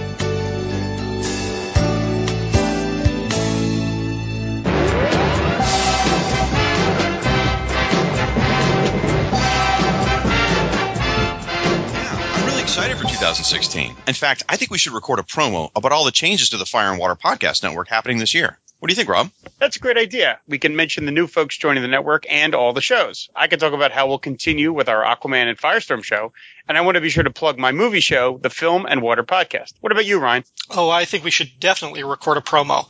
I'll mention how the Secret Origins podcast is joining the Fire and Water Network, and then I'll introduce my newly relaunched shows Give Me Those Star Wars and Power of Fishnets, the Black Canary and Zatanna podcast. Sound good to you, Chris? Absolutely. I'll mention the show I record with my lovely wife Cindy, Supermates, the husband and wife Geekcast. We should probably also mention the Power Records podcast Rob and I do too. What about you, Siskoid? Well, sure. I can talk about my ensemble show, the Lonely Hearts Romance Comics Podcast, and my new upcoming shows about the DC Comics crossover event, Invasion, and yes, Oh Hot Moo. Shag, you think we should mention Hero Points, the most occasional DC Heroes role-playing podcast? Sure, why not? And I can talk about Who's Who, the definitive podcast of the DC Universe, and mention my new upcoming show, Justice League International, Bwahaha podcast. Now, here's what I'm thinking. When we record, I'm fine being the first person talking. I can explain all the changes to the Wait a minute, wait a minute, wait. Why do you get to start the promo? I'm just as much of a part of this as you are. It was my idea to create the Fire and Water podcast back in 2011. I should start off this promo. I kind of think it should be one of the new voices who kick off the promo.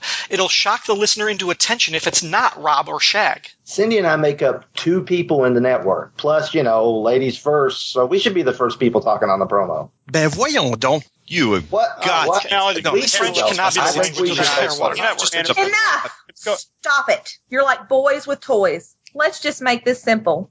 We can tell the folks at home the Fire and Water Podcast Network is growing in 2016. Several new shows are joining the network. We'll have a new dedicated website, a Twitter account, and Facebook page, and folks will be able to subscribe to each individual show or all of them. See, now was that so hard? The Fire and Water Podcast Network. Available soon through iTunes, Stitcher Radio, and fireandwaterpodcast.com. Seriously, Shag, you had to get the last word, didn't you?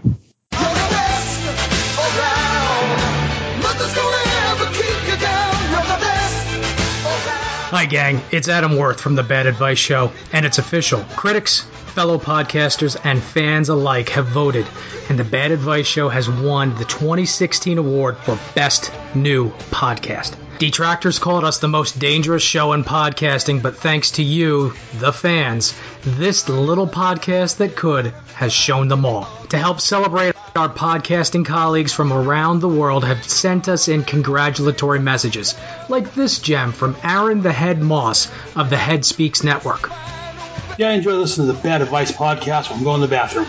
Because, you know, when in Rome. But wait, there's more.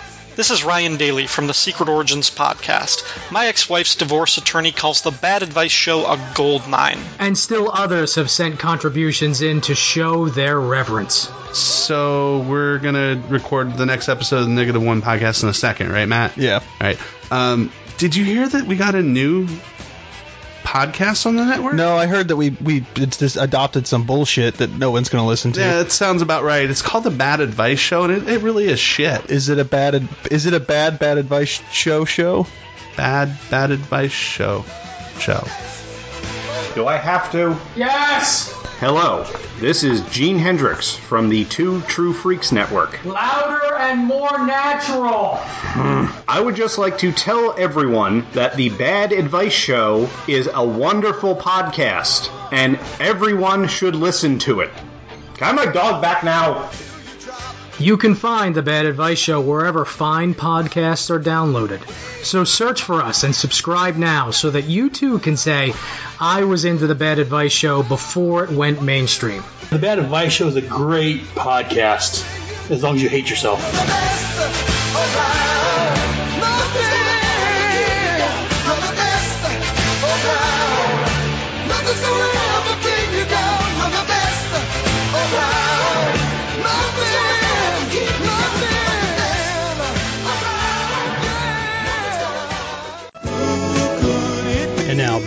Head Speaks.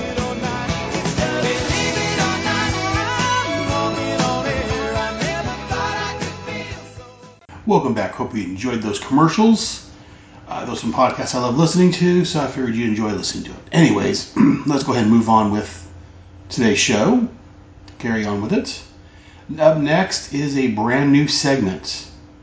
It's called Behind the Podcast. What is this? Kind of like Behind the Music. It's a behind the look at podcasters about- how they do, you know, as uh, my first guest is about to say, how the sausage is made. A little bit behind how they do their podcast, how they got started, their personal life a little bit, things like that. Uh, what is this segment started? And I'll talk a little bit about it during the actual segment. But on the 40th episode of the Bad Advice Show, my buddy Diamond Adam Worth, he wanted to do something a little different for that episode. He wanted to do an episode called Behind the Podcast, where he wanted someone to, to interview him, interview style, and get some behind the scenes stuff. So he turned to me, because everyone's turned him down, I'm assuming, but no. he turned to me and asked me to help him out with it, so I kindly stepped forward and I he gave me a list of questions. He told me to go off from there if I need to. So I interviewed him, and as I said, it was his 40th episode. He released it, and uh, one of his buddies, uh, Thomas Stanley, who's another podcaster for the Negative One podcast, and he has a game uh, podcast called For Whom the Die Roll that I talked to Shag about earlier. Thomas sent me a message and said, you know, hey, that was a pretty good, you know, show. He's like, have you thought about doing another show like that? Just doing a show on the regular, interviewing people. You know, well, it's a good idea. I would enjoy doing that. I enjoyed that episode, but I don't have the time. I've got four podcasts already. I was doing a uh, Krypton podcast, but I had to step away just because of time, not having enough time in the day. So I don't have time for another podcast. But I've been thinking about that. You know, I enjoy doing that. I would like to do because you know it's a good way to talk with other people, get their stories out there, and that way listeners that listen to the podcast can tune in and find out about the podcasts they love, about the podcasters, a little behind the scenes that we don't normally get to. Because normally, whenever, and again, some podcasts are different. Some are a little more uh, realistic, if you will. Others put on a performance. But this way, we get behind all that and see the person behind the podcast and learn a little bit about them. But I'm like, you know what? I don't have time for another show. But what if I include as a segment on Head Speaks? That way, if I have time to do one, if I can talk to somebody, I can record a segment, throw it into an episode, and there. If I don't have time, well, I won't have that segment that episode. It's not like it's a new podcast that someone's waiting every month or week or whatever it's supposed to be coming out. So there was born, and so I, well, let's take one more step back. So I threw a message to Diamond Adam Worth, since it was his idea to begin with, and I asked him, Are you doing anything with this? Do you mind if I do something? He said, No, yeah, my blessings. Go for it, Brotherhead. Run with it. So there was born my newest segment for my show, Behind the Podcast. I will release these when I can. Uh, it depends on who I can get to speak with me, the time constraints, all that good stuff. But hopefully, I get to talk to a lot of new people like this. But I'm going to start out with people I know, mostly other uh, comic book type podcasters that I talk with already, and we'll go from there. Uh, if you're a podcaster and you want to be in this segment, feel free to send me an email. Send it to behind the podcast at headspeaks.com, and I will hook up with you and we'll get you going too. So, enough preamble. Let's go ahead and start this new segment with a bumper.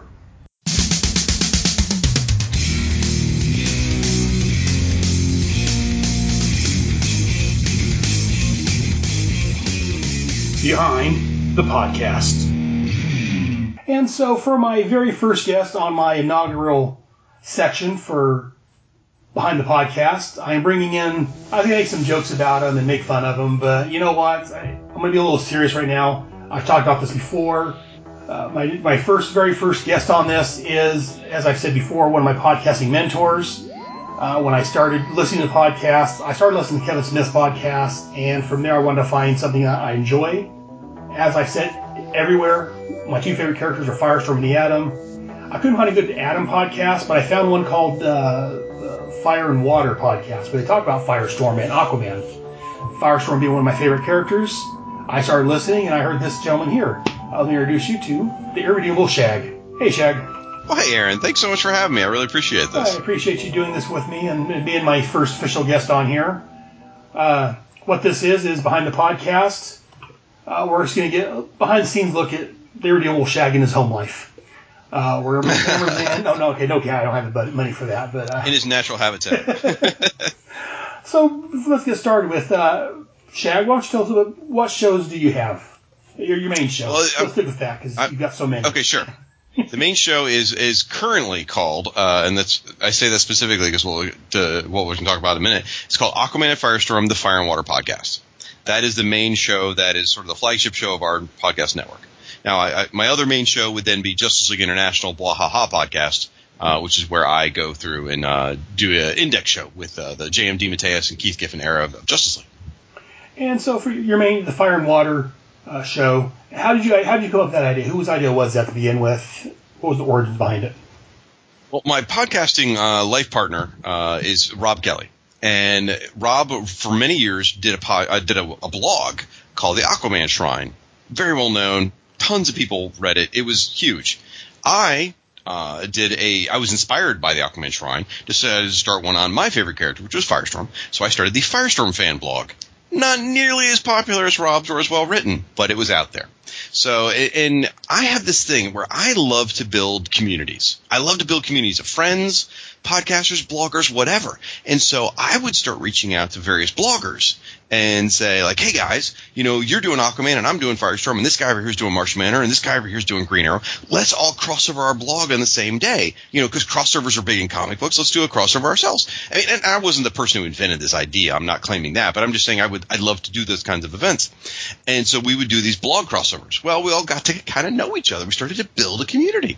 And then uh, Rob calls me up out of the blue one day and says, "Hey, I'm thinking about doing a podcast, but I don't want to do it myself or do it alone." I mean, uh, he had this idea to do an Aquaman podcast. He knew I loved Aquaman as well, but he wanted to do some sort of partnership idea with somebody else. So, and he had heard me on another podcast, and we and so it became Aquaman and Firestorm, and we. It was his idea to start with. So it really grew out of our blogs, which neither one of us are even doing anymore. So, and is, is that is that your is that your first foray into podcasting? Is doing the, the Fire and Water? No, not at all. Actually, uh, it was another buddy of mine. Uh, probably 2003, I think, is when I started podcasting. Maybe uh, a buddy of mine named John Boutel had this idea to start a podcast network called the.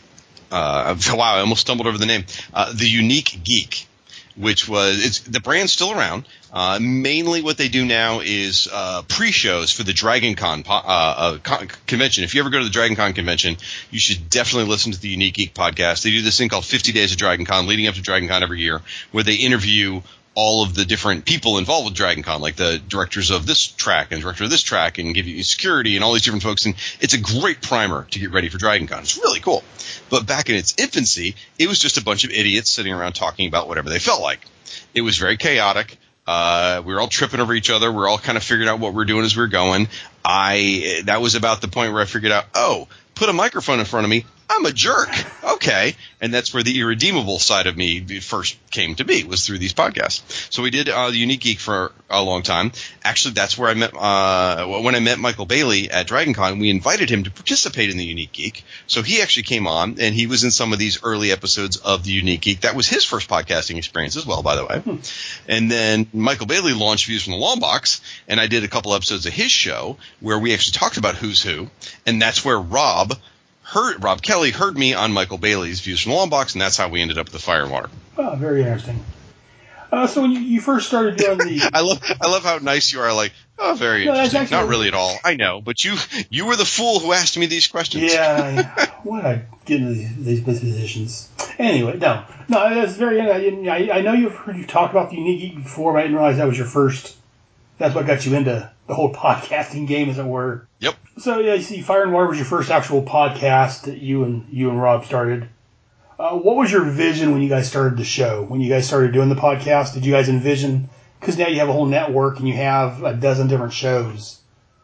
Right. Well, where we are now was not at all where we thought we'd end up being. In fact, when we started the podcast, we always said that the blogs were the center of our main fandom. We wanted the blogs to be the center, and the podcast was just additional. In fact, we kind of hoped the podcast would sort of attract some attention to the blogs. That was really the point. Because when we start, we started the podcast right when the new 52 was launching, and both Aquaman and Firestorm were getting their own series. So we felt like, oh, this is perfect. You know, both are getting their own ongoing series. Neither one of them had had one in years, and it was a great opportunity to, you know, talk about this stuff.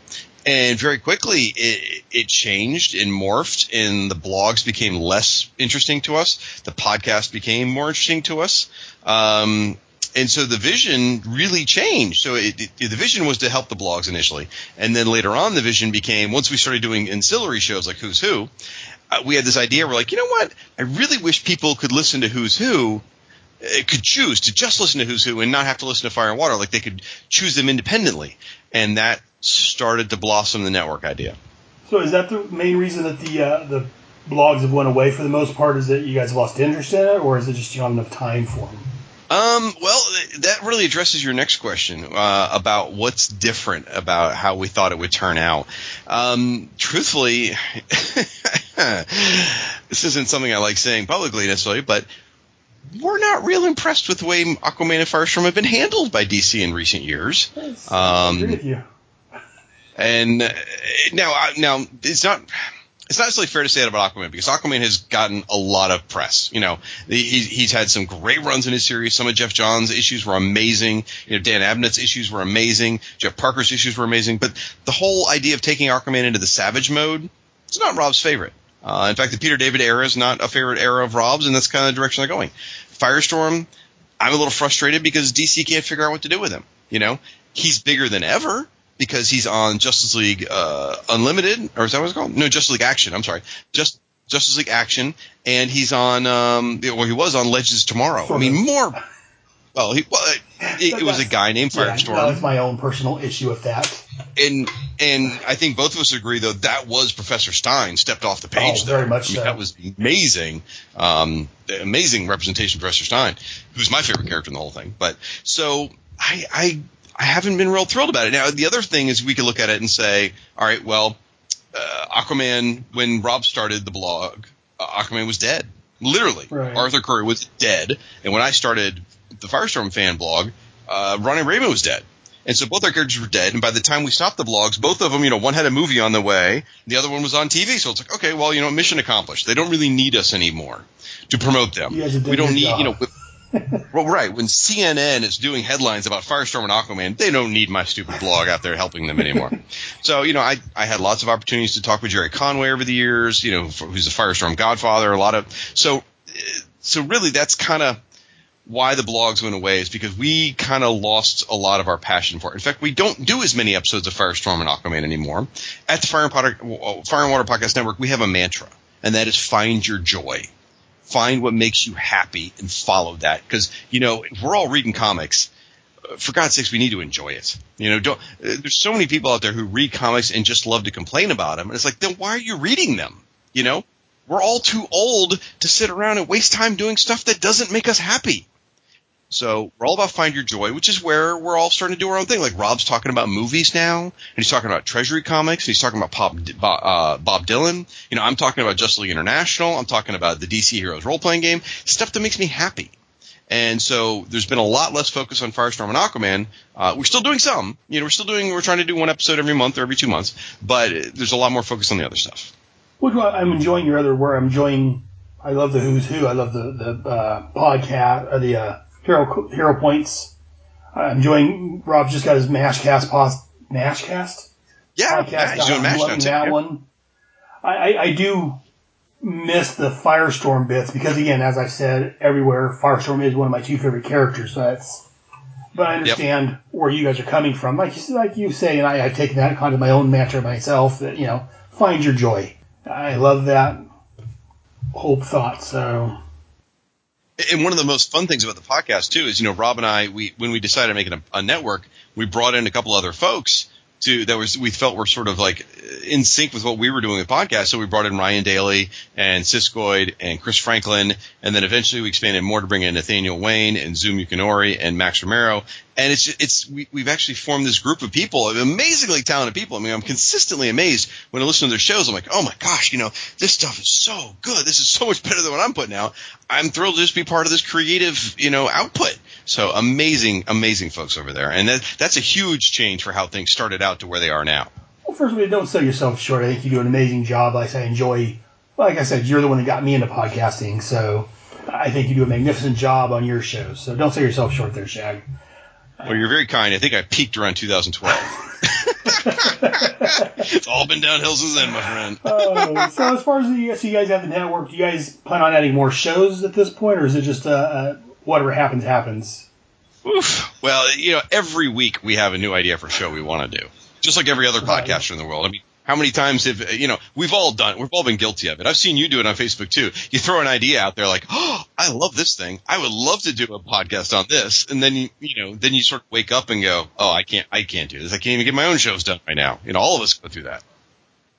So you know it, i would absolutely kill to do a podcast on dr fate or blue devil or power pack or you know just any number of things that i just love but uh, or Marvel Unlimited. Do a podcast about Marvel Unlimited. Just talk about fun stuff there, you know, whatever. But yeah, it's uh, there's just not enough hours in the day. Do you guys plan on bringing more people in the network, or is that just something that if it happens, it happens? Um, not right now. Uh, we you know we we had the, the core five, and we did that for a year.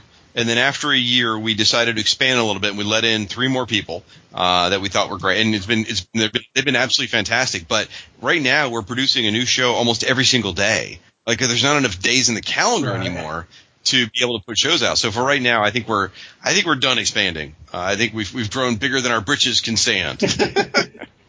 So, as do, doing the, the Fire and Water podcast and the Who's Who and all these other shows you do, uh, what's what seems to be the biggest obstacle that you seem to run into as a podcaster? time.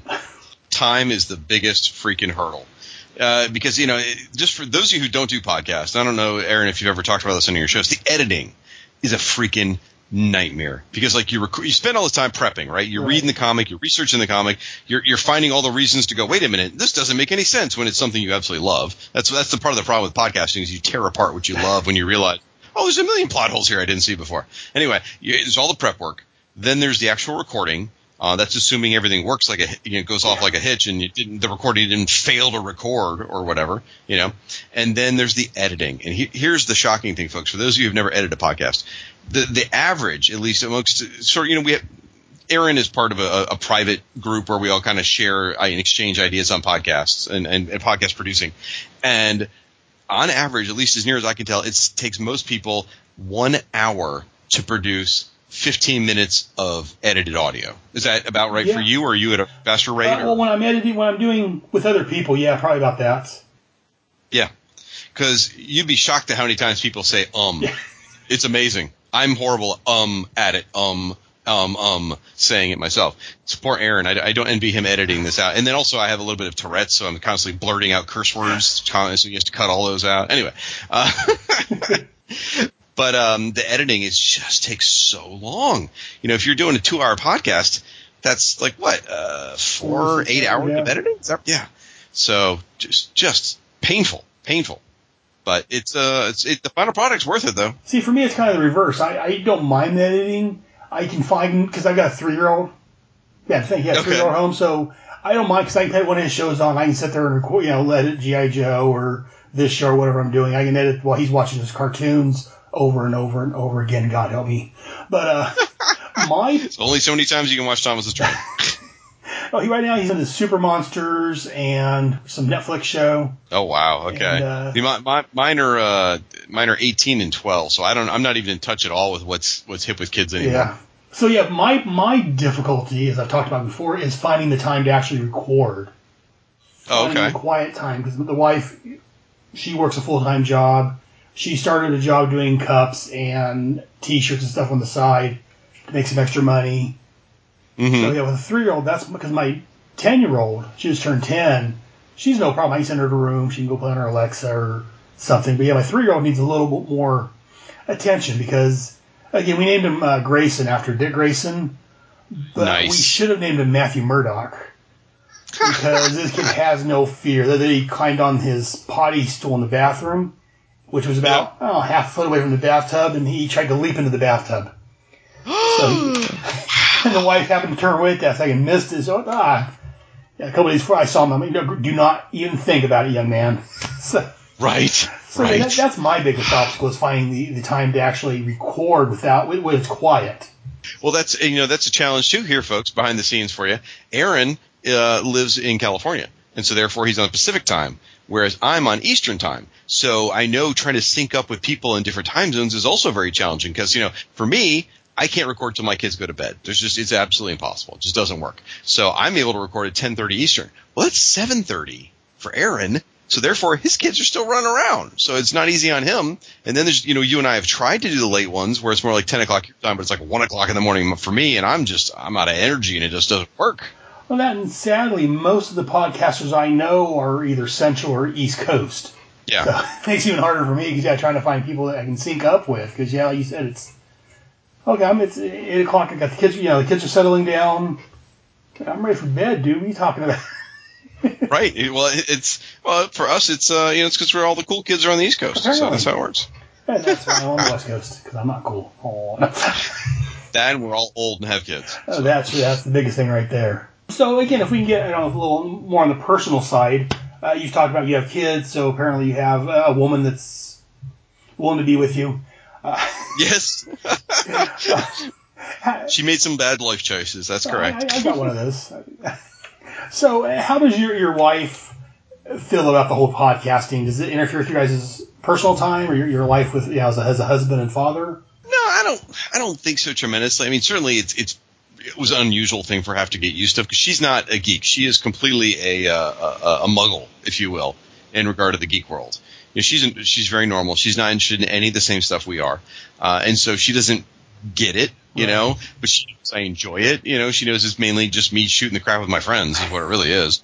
So the the trade off is, you know, I don't watch football. I don't, you know, go play cards with the guys every week. So whereas some husbands might be wasting time sitting on the couch in their undershirt, picking their belly button, watching football, I'm instead in an office with the door closed, talking about people in spandex. you know, so it's a bit of a trade off there. And you know, she I- she loves she you know I'll do this. She'll be watching Netflix or talking with her mom or whatever she's enjoying. So each you know we each have our own individual things we're doing. Um, so but. Her, she, her interests do not cross over into this whatsoever. It, you know, if all of this superhero stuff burned down, she wouldn't care. She's already told me like a number of times, like you, you know, when you die, I'm just calling because she knows the guy who owns the comic book shop I go to. She goes, you know, I'm just calling Ned and telling him to come pick up all this crap, right? I'm like, yeah, I know.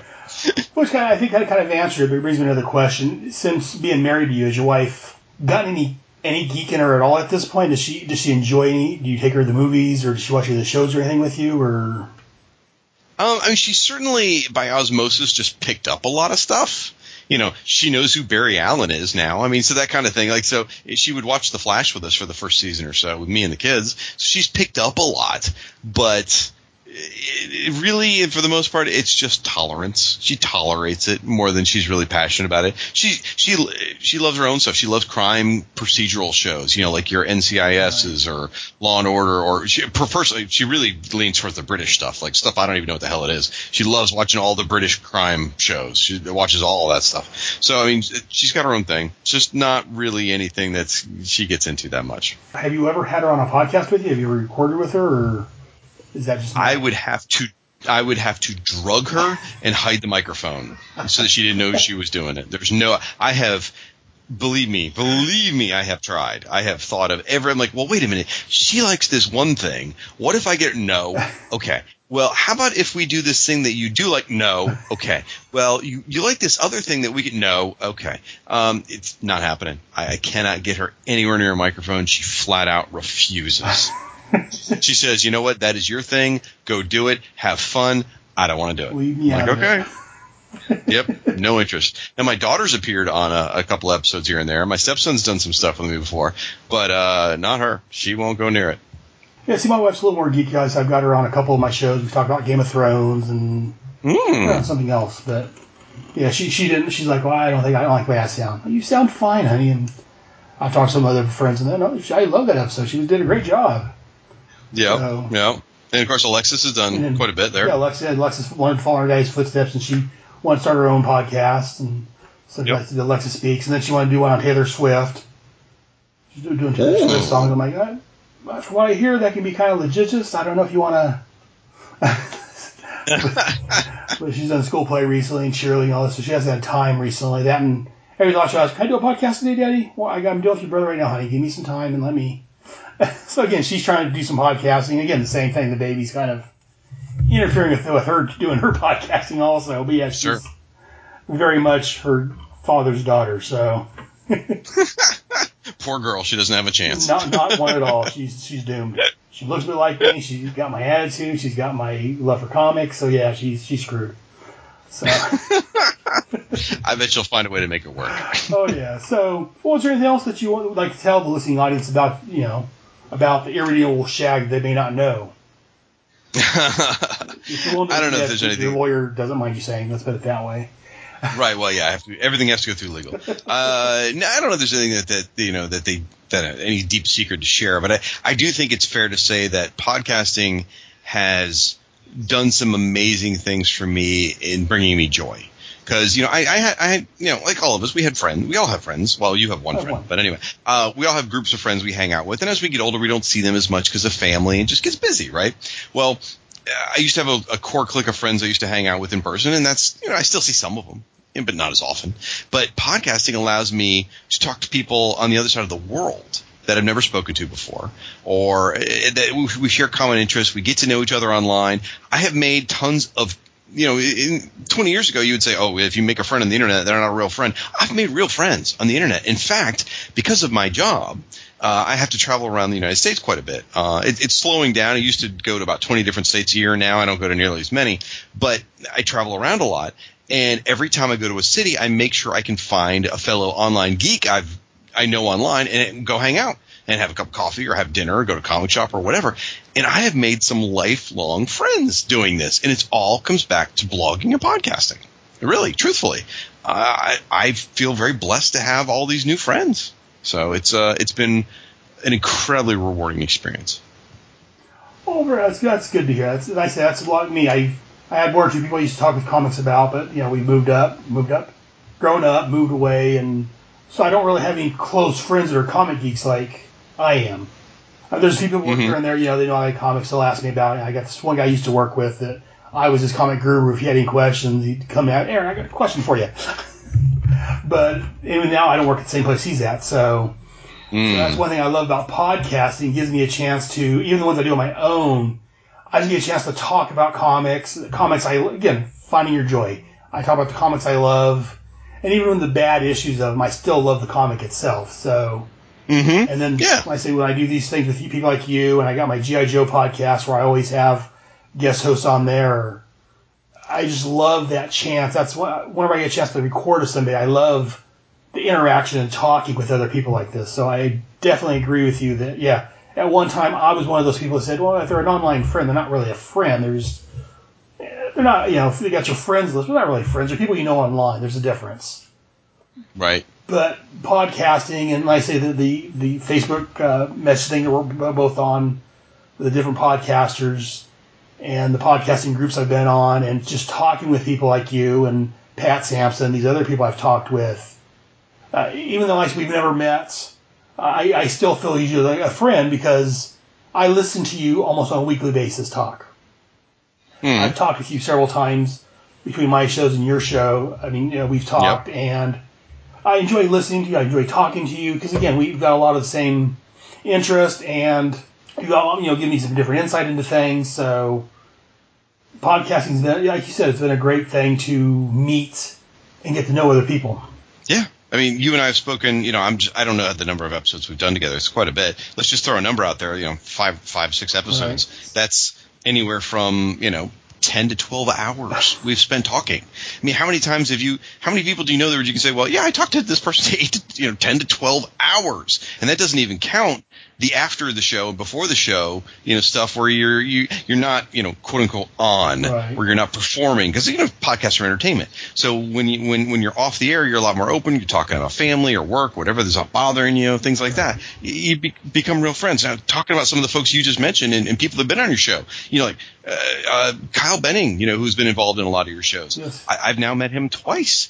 You know, uh, uh, Jared Albrecht, you know, he slept on my couch. You know, Michael Bailey and I have known each other for years. Ryan Daly, I, I met him last year. He spooned me. You know, I mean, it's with, there's all these different things where these people got to know them. They've become real important parts of my life. Some parts maybe I want to forget, like the spooning. But uh, yeah, it's been it's been a wonderful chance to make all these friends. And if my job would ever send me to California, I would probably get a chance to meet you face to face. But unfortunately, California is one of the states we don't have any clients. in. Uh, not in a restraining order, but that's beside the point. Uh, Right. it's against the entire state. but no, seriously, I want to thank you for unless unless there's something you want to say, I want to thank you very much for being on my my premiere segment for behind the podcast. this has been great. I, I really appreciate it because you're right. We don't get a chance to talk the real uh, story of what you know, uh, VH1 behind the music kind of stuff. We don't get to talk about how the, how the sausage is made Right. and how it changed our lives, and you know, it's fun. I, I really dug this. This is a neat idea. I look forward to hearing other I folks' can get people to as well. talk to me, I'm going to do more of these. Uh, depends on who I get to stay up late to, to talk with me about their stuff. But Right. no, I appreciate you breaking the ice with me on this. And uh, why don't you tell the people out there where they can find you if they want to hear more from you? Well, if you foolishly wish to hear more about me uh, or more, more of my stuff, head over again to the Fire and Water Podcast Network. Uh, com and all of our shows are there. I'm on several of them and all the podcasting partners that I talked about earlier. So yeah, check it out. Fireandwaterpodcast.com or on Facebook, you know, or on Twitter. We're there as well.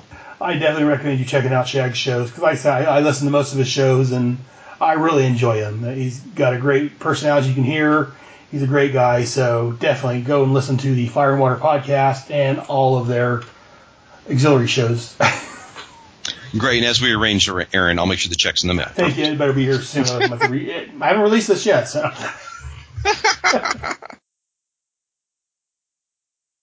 And I had a really great time talking with Shag. He's a great guy. I'm glad he stopped by the studio so we talk, uh, do this whole. I'm, I'm glad, really glad that my first guest for my Behind the Podcast was the Irredeemable Shag. Having said that, as I was editing this, again, I recorded that whole section a couple days ago. Uh, record, I'm doing the editing. I was thanking Shag again on Facebook for taking time out of his schedule again to help me and talk with me. And he said he forgot to mention something when we did the behind the podcast section. He said he was going to recommend folks to be sure to name their podcast something that will be found via Google. He said that naming their podcast Fire and Water Podcast initially was a neat uh, was a real mistake. He said they should have always called it the Aquaman and Fire, the Fire and Water Podcast. And that way people would find it when using Google. It was just a lesson that he learned that he wanted me to to let you guys know about. Just a little heads up if you want to get into podcasting. Uh, thanks again, Shag. And now it's time for Mail time. The mail's here.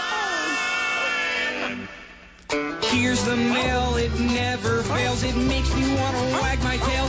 When it comes, I want to wail. You've got mail. And I don't have any emails this time, but I do have one message. I had a Facebook message from a Jonathan Hames, a guy I became friends with through a mutual friend. Long story, won't get into that now. But when we met, I mentioned that I'm into podcasting. He asked what podcast I do. I gave him my long list. And so he sent me a message, and this is what he said. I listened to the first Armageddon one last night and really got a kick out of it. Based on what you said, at one point it looks like you and I got into comics around the same time, and in a similar manner. My gateway drug was Transformers before I found G.I. Joe. Armageddon 2001 has a special place for me as the first exposure to a lot of DC characters because I'd only been collecting the Superman and Batman books as well as the JLE JLI. So it was really fun to hear you guys break it down. And I told him thank you. And then that was on a Friday. On Monday, he said, It's G.I. Joe against Cobra and Destro fighting to save the day. I'm becoming quite the fan of G.I. Joe Real American Headcast, pushing all the prop, proper nostalgic buttons. So thank you very much for writing in and, and messaging me, Jonathan. Again, I love hearing from other people and their, their comic book origins, and I love hearing other people how they got into comics and what they think about my show. So thank you very much. And that's the only feedback I have for this episode, so we're going to close this out here. And I guess that's going to do it for this episode of Head Speaks. Uh, join us next month, as I said earlier, when we look at the next part of the Armageddon 2001 crossover. I believe that is the. I'm looking at my notes here. That's the Action Comics Annual, number three, which I talk with Mr. Michael Bailey about. And I may have another behind the podcast. Depends what I have time to do. We'll see. But thanks for listening, and and as I usually say, remember, Ed has spoken. Bye.